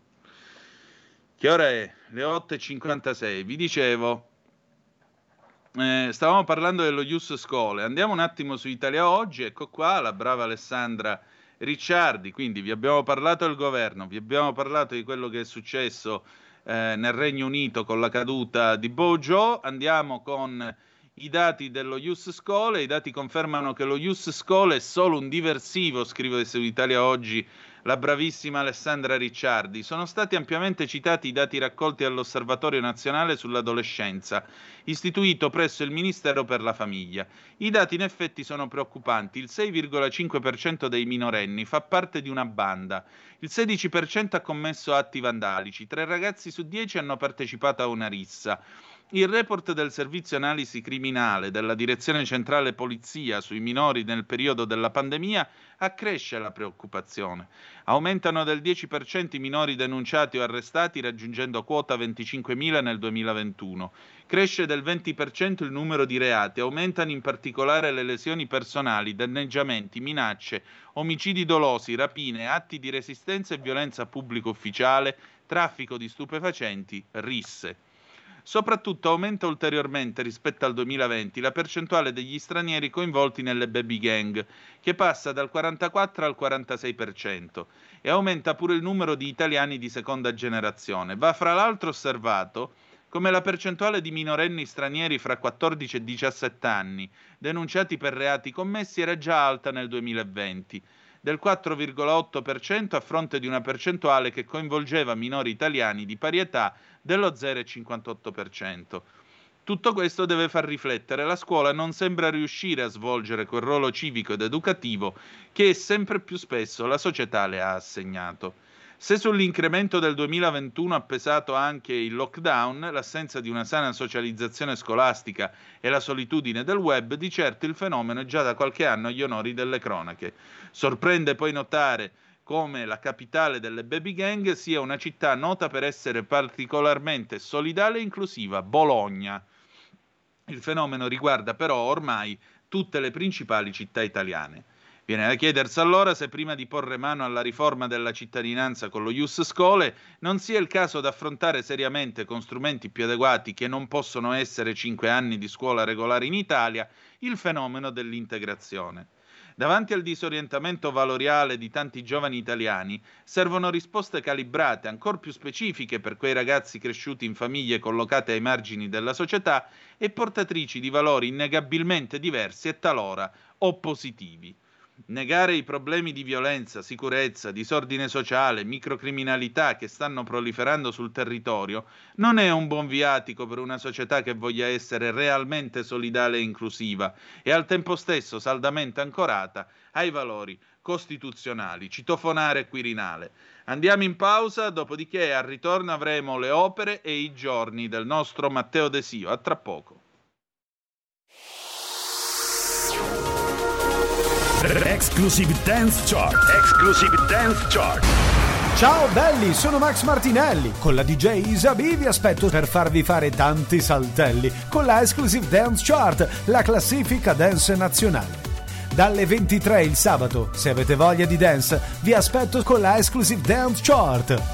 Tanti saltelli con la B e il Martinelli. Exclusive Dance Chart. Stai ascoltando Radio Libertà. la tua voce libera, senza filtri né censura. La tua radio. Buongiorno radioascoltatori di Radio Libertà. Oggi vorremmo parlarvi dell'8 luglio 1797, ovvero quando fu istituita la Repubblica Cisalpina e proclamata la sua Costituzione. Fu un evento molto molto importante per la storia italiana, per questo volevo parlarvene, perché come ricordiamo in quel periodo ci furono le guerre napoleoniche, le guerre rivoluzionarie, le guerre contro la Repubblica francese, che aveva avuto la grave colpa di aver giustiziato i propri regnanti, ovvero i Borbone. Vi ricordate, no? Le- la ghigliottina, il periodo del terrore, un periodo che era iniziato dalla presa della Bastiglia del 1789, di cui parleremo più avanti, e otto anni dopo fu fondata la Repubblica Cisalpina. Molto importante per l'Italia perché fu il secondo Stato italiano, dopo la Repubblica Cispadana, ad adottare il tricolore. Il tricolore che eh, era preso di ispirazione da quello francese, ma era il simbolo proprio della Repubblica. Di una Repubblica finalmente, finalmente, dopo tanti anni di divisione, una Repubblica che poteva accogliere tutti gli italiani, o anche se non si chiamavano italiani, tutti quelli che parlavano una lingua italiana, possiamo dire. La Repubblica Cisalpina, che era una repubblica sorella, e faceva parte di tutte quel- quelle repubbliche sorelle che erano state fondate durante le guerre della prima coalizione.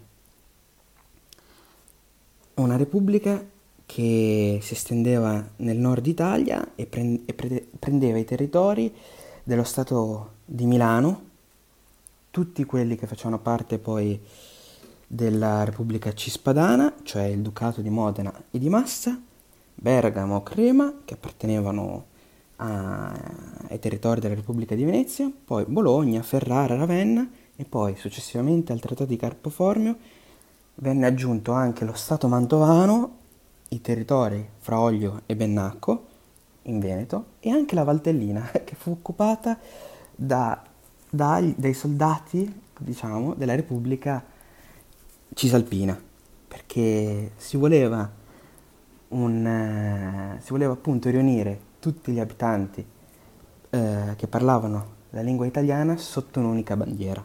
Quindi fu sia cercata di occupare la Repubblica eh, della Valtellina, sia i territori della Valtellina, sia anche eh, Lugano, ma non si riuscì perché i volontari luganesi riuscirono a bloccare l'avanzata.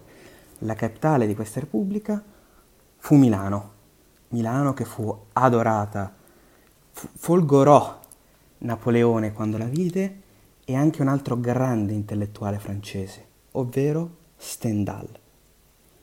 E se ricordiamo in questo periodo, e anche pre- nei precedenti secoli, l'Italia fu sempre divisa in staterelli, quindi c'era chi ovviamente si immaginava una penisola italiana unita sotto un'unica bandiera, ma la Repubblica Cisalpina fu importantissima perché fu il primo Stato italiano amministrato da italiani, da cittadini italiani e non più da regnanti che erano lì per motivi di sangue. Una repubblica che si basava sulla Costituzione del 1795 francese, della Repubblica francese, e che quindi aveva anche un proprio direttorio, aveva anche due organi legislativi, ovvero uno che sceglieva e approvava le leggi e l'altro che le formulava. Una repubblica che ricordiamo appunto aveva il tricolore e fu anche il primo seme, questo è molto importante che molti magari eh, si dimenticano di, di dire, fu il primo seme del risorgimento, perché diede la consapevolezza agli italiani di poter autogovernarsi sotto un'unica bandiera. Una repubblica che è stata fondata dal generale all'epoca Napoleone Bonaparte e che fu rafforzata grazie al Trattato di Campoformio del 1797 con lo Stato del Sacro Romano Impero, che poi diventò l'Austria. E se ricordiamo, in quel periodo appunto, Milano ad esempio era stata sotto la Francia, sotto la Spagna e poi infine sotto l'Austria, ma anche tutti gli altri stati erano rimasti in piccoli stati. No, questo è per far rendere un po' l'idea di quello che fu il grande sconvolgimento della Repubblica Cisalpina. E successivamente la Repubblica Cisalpina divenne poi Repubblica Romana e fece parte del- delle altre guerre napoleoniche.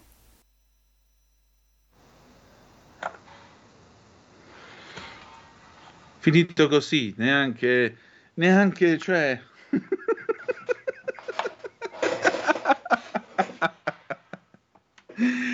Ci hai lasciato così, in sospeso. Era il nostro Matteo De Sio, il nostro novizio, con le opere ai giorni, che ci permette ogni giorno di ricordare un evento storico. Siete sempre sulle magiche, magiche, magiche onde di Radio Libertà. Questa è sempre la rassegna stampa. Antonino Danna al microfono con voi. Allora, eh, passiamo a un altro fronte, mh, che tra l'altro viene introdotto da eh, alcuni di voi con le vostre zappe al 346-642-7756. Alcune cose che avete scritto. Gio da Varese, Antonino, io vorrei che anche da noi ci fosse un Johnson, non peraltro per raggiungere quello che era un nostro ideale.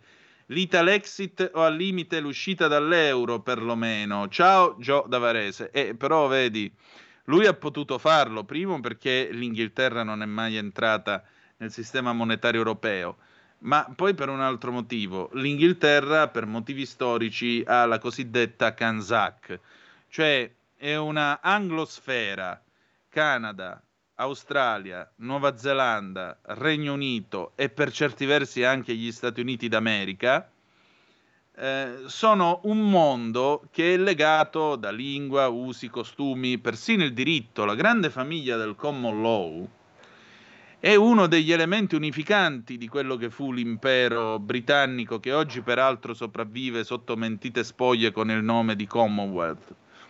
Perché? Perché il concetto che è stato propagandato dai dottori giuristi d'Inghilterra è che ovunque gli inglesi siano andati a colonizzare, inclusi anche i padri pellegrini che sono scappati col Mayflower e se ne sono andati in quelli che poi sono diventati gli Stati Uniti d'America, hanno portato con loro il seme del diritto britannico, che poi ha germogliato. Tant'è vero, pensa, che ci sono stati dei casi in cui i tribunali di un determinato paese, credo se non sbaglio fu un caso a Hong Kong, dove per regolamentare una vicenda si rifecero a una decisione del tribunale di Singapore presa nel 1938 e l'applicarono per analogia, semplicemente per il banale motivo che anche Singapore apparteneva al common law, era- c'era stato comunque il diritto britannico e di conseguenza quelle regole che erano state scelte lì si potevano applicare anche altrove, per il semplice fatto di appartenere tutti alla stessa famiglia del diritto che ci unifica. Questo è il discorso di fondo che tiene in piedi ancora quello che era l'impero. Quindi loro hanno un retroscena alle spalle, hanno un background, per cui possono fare commercio, possono fare attività economica, possono fare quello che vogliono. Mentre noi, scusami, la Libia in mano a chi è? L'Etiopia in mano a chi è? L'Eritrea non ne parliamo. La Somalia peggio che andare di notte. Quindi voglio dire, noi altri con chi, con chi dovremmo avere a che fare? La Libia ci ha ridotto pure il gas del 25% ieri, ma ragazzi, allora l'unica cosa che possiamo fare è questa è l'Europa, cerchiamo di cambiarla. Cerchiamo di cambiarla. Caro Antonino, tutta questa storia del Covid finirà quando chi l'ha scatenata non avrà più interesse a farla continuare. Si ricordi che tutte, ma proprio tutte le pandemie si sono risolte in due anni, con questa siamo quasi a quattro. Grande la citazione del sindaco Bucci, veda un po' lei.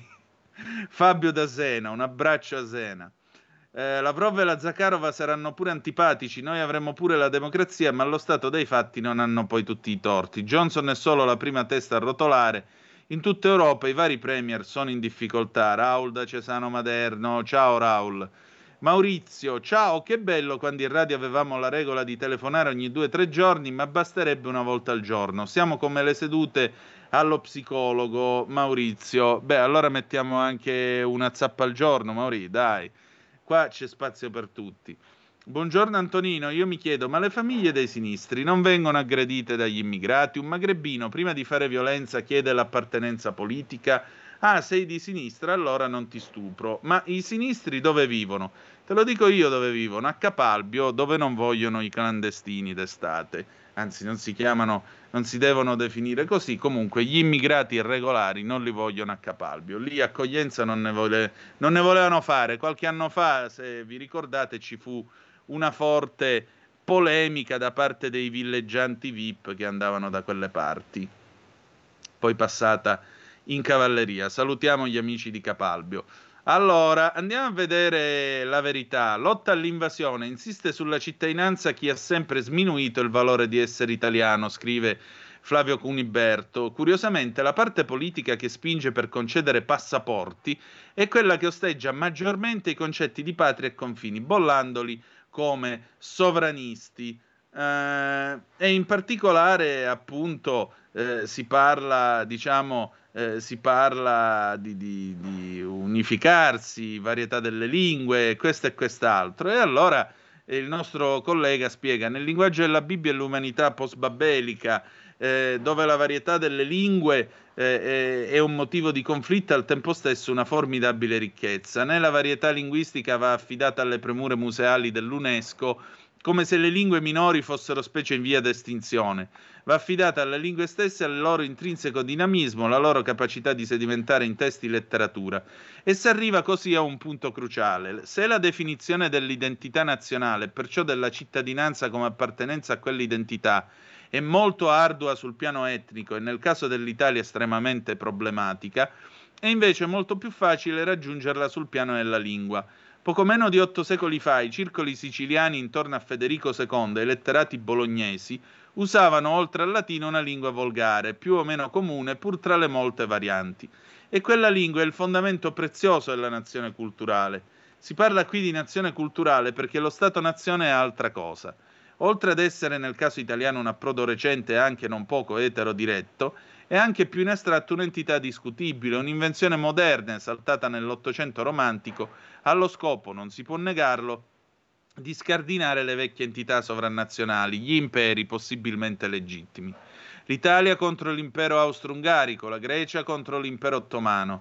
Non è dunque il caso di farne l'apologia, tanto più se la nazione si ammala e degenera in nazionalismo aggressivo e il confine diventando sacro, i sacri confini evoca il sacrificio e il bagno di sangue.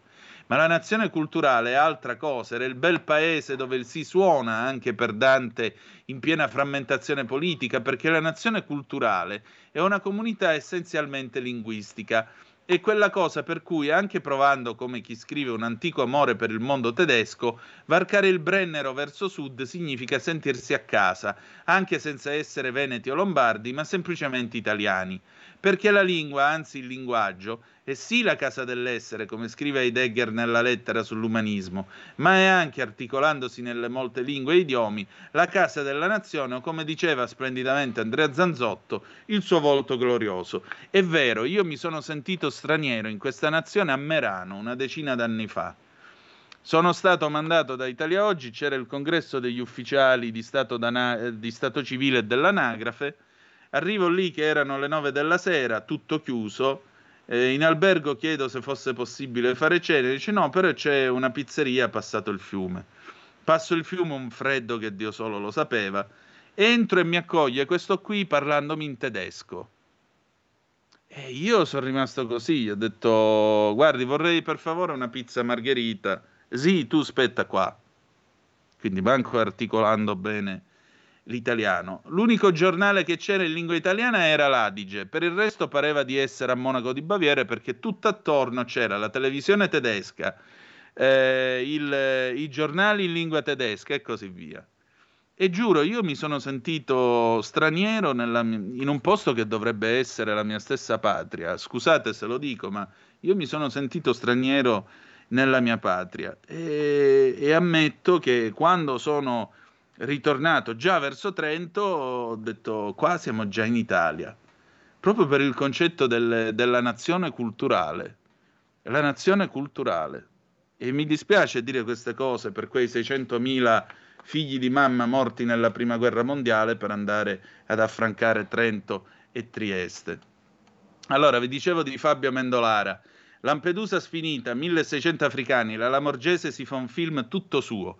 Sbarchi continui, ci sono 350 posti, ma il quadruplo di, can- di clandestini.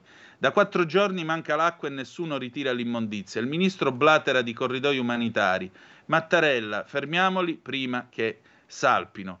Eh, la Lamorgese pontifica che la strada corretta aiuta l'inclusione e l'integrazione e rivendica abbiamo lavorato molto su questo. La platea alla quale ha rappresentato questa realtà è quella di Immigrazione, Integrazione e Futuro, evento promosso l'altro giorno all'Ambasciata d'Italia alla Santa Sede. Nel paese reale invece la faccenda presenta sviluppi diametralmente opposti. Gli stranieri non arrivano tramite i corridoi umanitari, ma coi taxi del mare sotto le insegne delle ONG e con un'infinità di barchini lanciati nel Mediterraneo dai trafficanti di esseri umani. Ieri l'hotspot di Lampedusa è tornato a numeri record, 1639 ospiti stipati in una struttura che ne può contenere al massimo 350. L'assalto è cominciato la scorsa notte con tre barchini arrivati quasi contemporaneamente. In totale trasportavano 37 passeggeri. Il primo, con 24 persone provenienti da Bangladesh, Egitto, Sudan ed Eritrea, è stato intercettato da una motovedetta della Guardia di Finanza a 7 miglia dal porto di Lampedusa. L'imbarcazione di 6 metri era partita da Abu Kamash in Libia. Sette i sedicenti siriani, tra cui una donna, che sono stati invece bloccati dai finanzieri sul lungomare Luigi Rizzo dopo l'approdo della carretta salpata da Tripoli e spiaggiata a Cala Spugne. A tre miglia dal porto, sempre le fiamme gialle hanno infine intercettato un gommone partito da Madia, Tunidi- Tunisia, con sei tunisini a bordo. Altri 50 tunisini sono giunti col quarto sbarco della mezzanotte. L'imbarcazione di 12 metri, partita da Sfax, è stata intercettata a sole due miglia e mezzo dalla costa da una motovedetta della Guardia di Finanza. Nel corso della giornata di ieri, infine, sono andati a buon fine due nuovi sbarchi, con l'arrivo di altri 173 clandestini.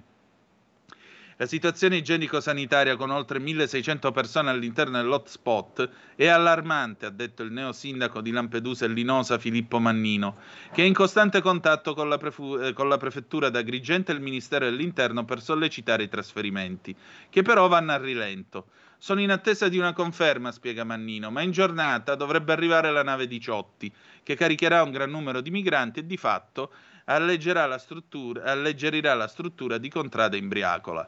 I centri d'accoglienza straordinaria siciliani già scoppiano e la Morgese aveva cominciato già un mese fa a spedire per l'Italia bus carichi di stranieri da espellere. Ora si trova pure le chiese evangeliche in Italia a contrastarla nella narrazione. Mediterranean Hope, il eh, eh, sulle immigrazioni della il progetto sulle migrazioni della Federazione delle Chiese Evangeliche che chiede un'accoglienza degna, trasferimenti rapidi e vie legali di accesso. Anche la ONG denuncia la presenza, eccessi- la presenza eccessiva di immigrati ammassati a Lampedusa. Ci sono circa 1500 persone per una capienza complessiva di 350 posti. Dal sindacato di polizia Coispa arriva l'ennesimo grido d'allarme. La situazione dell'hotspot, ormai da giorni, è totalmente fuori controllo, racconta alla, alla verità il segretario generale Domenico Pianese. Manca l'acqua da quattro giorni, la spazzatura è ovunque non viene ritirata, il percolato invade le stradine del centro d'accoglienza, racconta il sindacalista.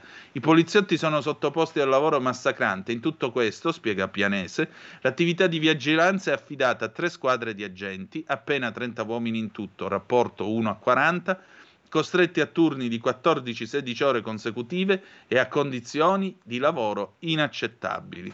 Invece l'UE ci dice che abortire è un diritto fondamentale, mentre tutto questo accade. Vi stavo dicendo, e con questo concludiamo la nostra rassegna stampa, eh, vi stavo dicendo che ehm, c'è stata questa sentenza in quel di Torino, ora vediamo di eh, ripescarla, dove si è parlato di stupro. E c'è stata questa assoluzione molto discussa, credo che ne parleremo tra l'altro lunedì all'altra metà eh, della radio con, con, eh, la nostra, mh, con la nostra Laura Ravetto alle ore 15, alle ore no, 15 sì, lunedì. Allora, vediamo se riusciamo a trovare la corrispondenza che si occupa di questa vicenda. Perdonate un attimo che facciamo che vediamo dov'è perché me l'ero segnato. Sì, pagina 20, hai visto. E torniamo un attimo sul Corriere della Sera, poi concludiamo con le frecce tricolore. Dov'è? Corriere della Sera, eccolo qua. Uh, pagina 20. E sentite un po', sentite un po', eh, lei aveva lasciato la porta aperta, assolto in appello non fu stupro, Torino lui sarebbe stato eh, indotto ad osare. Ehm, qualche mese prima con questa ragazza, insomma, c'era stato un altro bacio, ma la giovane, tutelata dall'avvocato Elisa Civallero, era stata perentoria quella sera stessa ci teneva a chiarire con l'amico, scrive il GUP, che il bacio al loro precedente incontro era da intendersi come fatto episodico perché non aveva alcuna intenzione di iniziare una relazione sentimentale. Risposta: il ragazzo le aveva detto di avere un debole per lei, sicché non avrebbe perso le speranze e sarebbe stato disponibile a iniziare un rapporto sentimentale non appena lei l'avesse voluta. Diverso, eh, voluto. Diversa la sceneggiatura tracciata dai giudici d'appello. La ragazza era alterata per un uso smodato di alcol e quindi altamente probabile che non fosse pienamente in sé quando richiese di accedere al bagno. Provocò l'avvicinamento del giovane che in vero la stava attendendo dietro la porta, custodendo la sua borsetta. Non solo, ma si trattenne in bagno senza chiudere la porta, così da far insorgere nell'uomo l'idea che questa fosse l'occasione propizia che la giovane gli stesse offrendo. Occasione che non si fece sfuggire. Diverso il racconto della giovane. Lui mi ha iniziato a tirare giù la zip dei pantaloni.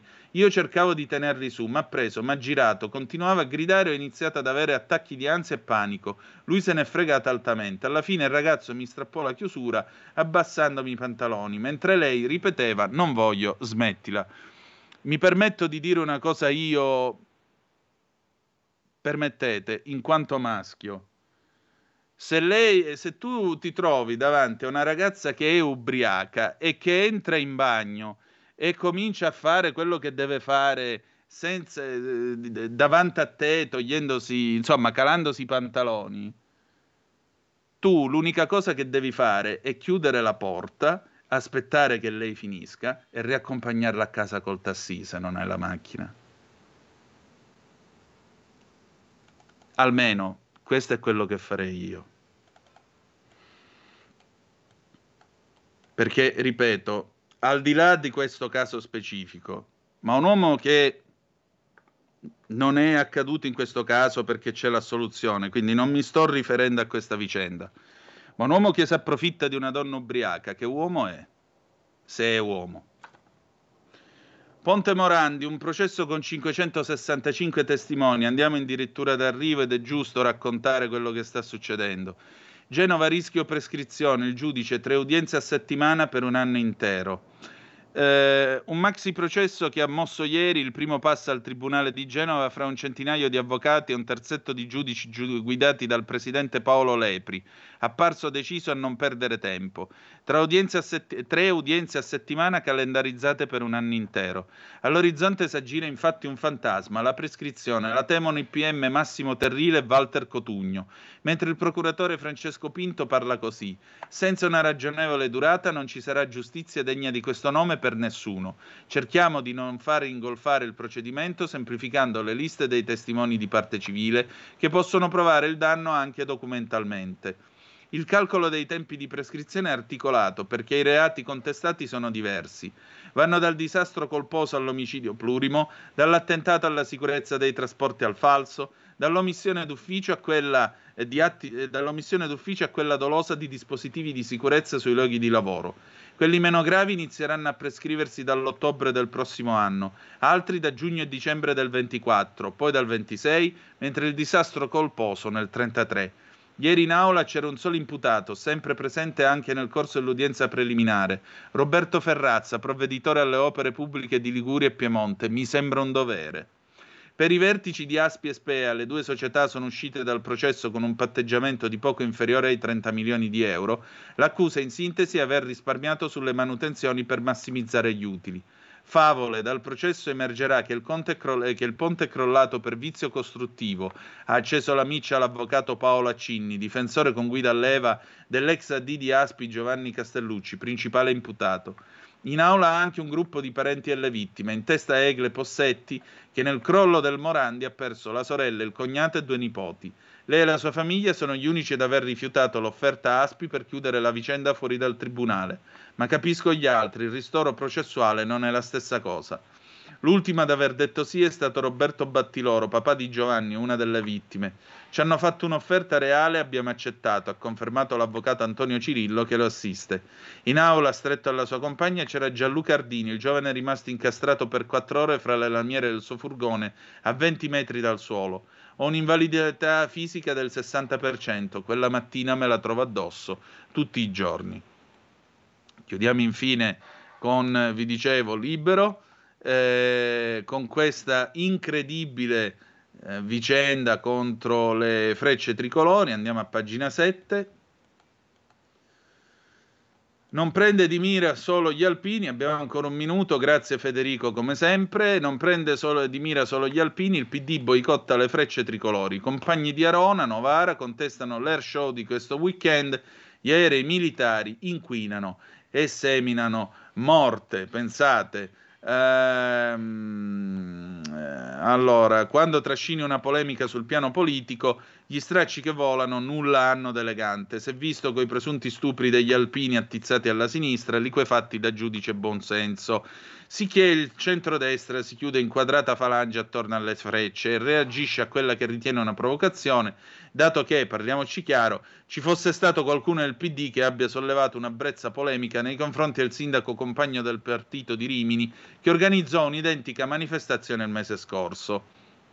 Il centrodestra reagisce attraverso l'europarlamentare Alessandro Panza, parla di polemica stucchevole, esalta il sindaco di Arona Monti e appunto il vice sindaco Gusmeroli, descritti ora come patrioti ineffabili, ora come occhiuti amministratori, i quali hanno a cuore le importanti ricadute delle acrobazie delle frecce tricolori sulla filiera economica del Lago Maggiore. Il dato è che arriveranno 100.000 visitatori, manna dal cielo turistico, e qualcuno da questa parte politica fa sommessamente notare la mole di false informazioni sugli MB339 usati altrove come strumenti di guerra, quando in realtà in guerra l'Italia ci manda i tornado, che peraltro sono mezzi entrati in servizio dal 79 in poi.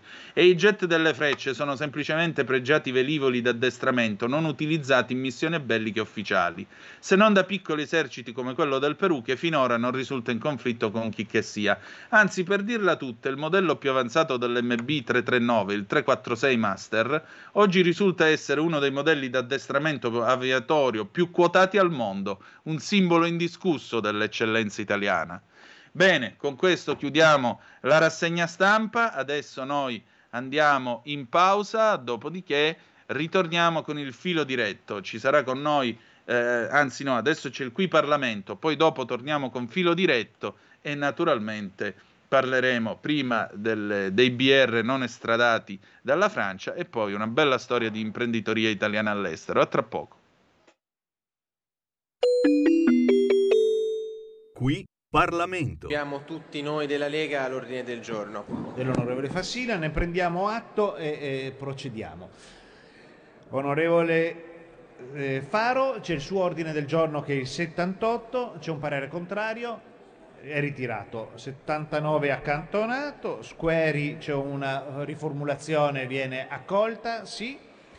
Del sesto c'è un parere favorevole l'81, Tarantu- Tarantino eh, c'è una riformulazione, viene accolta, 80 tutte accolte, eh, onorevole Ziello? Allora benissimo, la ringrazio molto. 82, 83 accolto, 84 accolto, 85 accolto, 86 accolto, 87 accolto. L'88 Cadeddu c'è un parere co- contrario e viene ritirato, benissimo.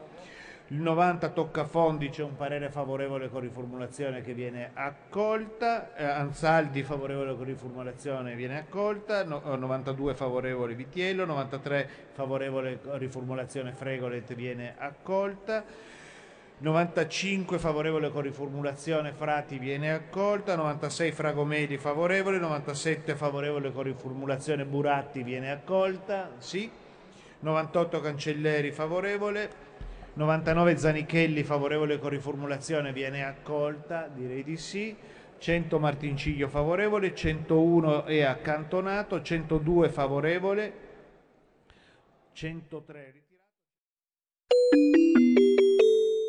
Qui Parlamento. Avete ascoltato la rassegna stampa.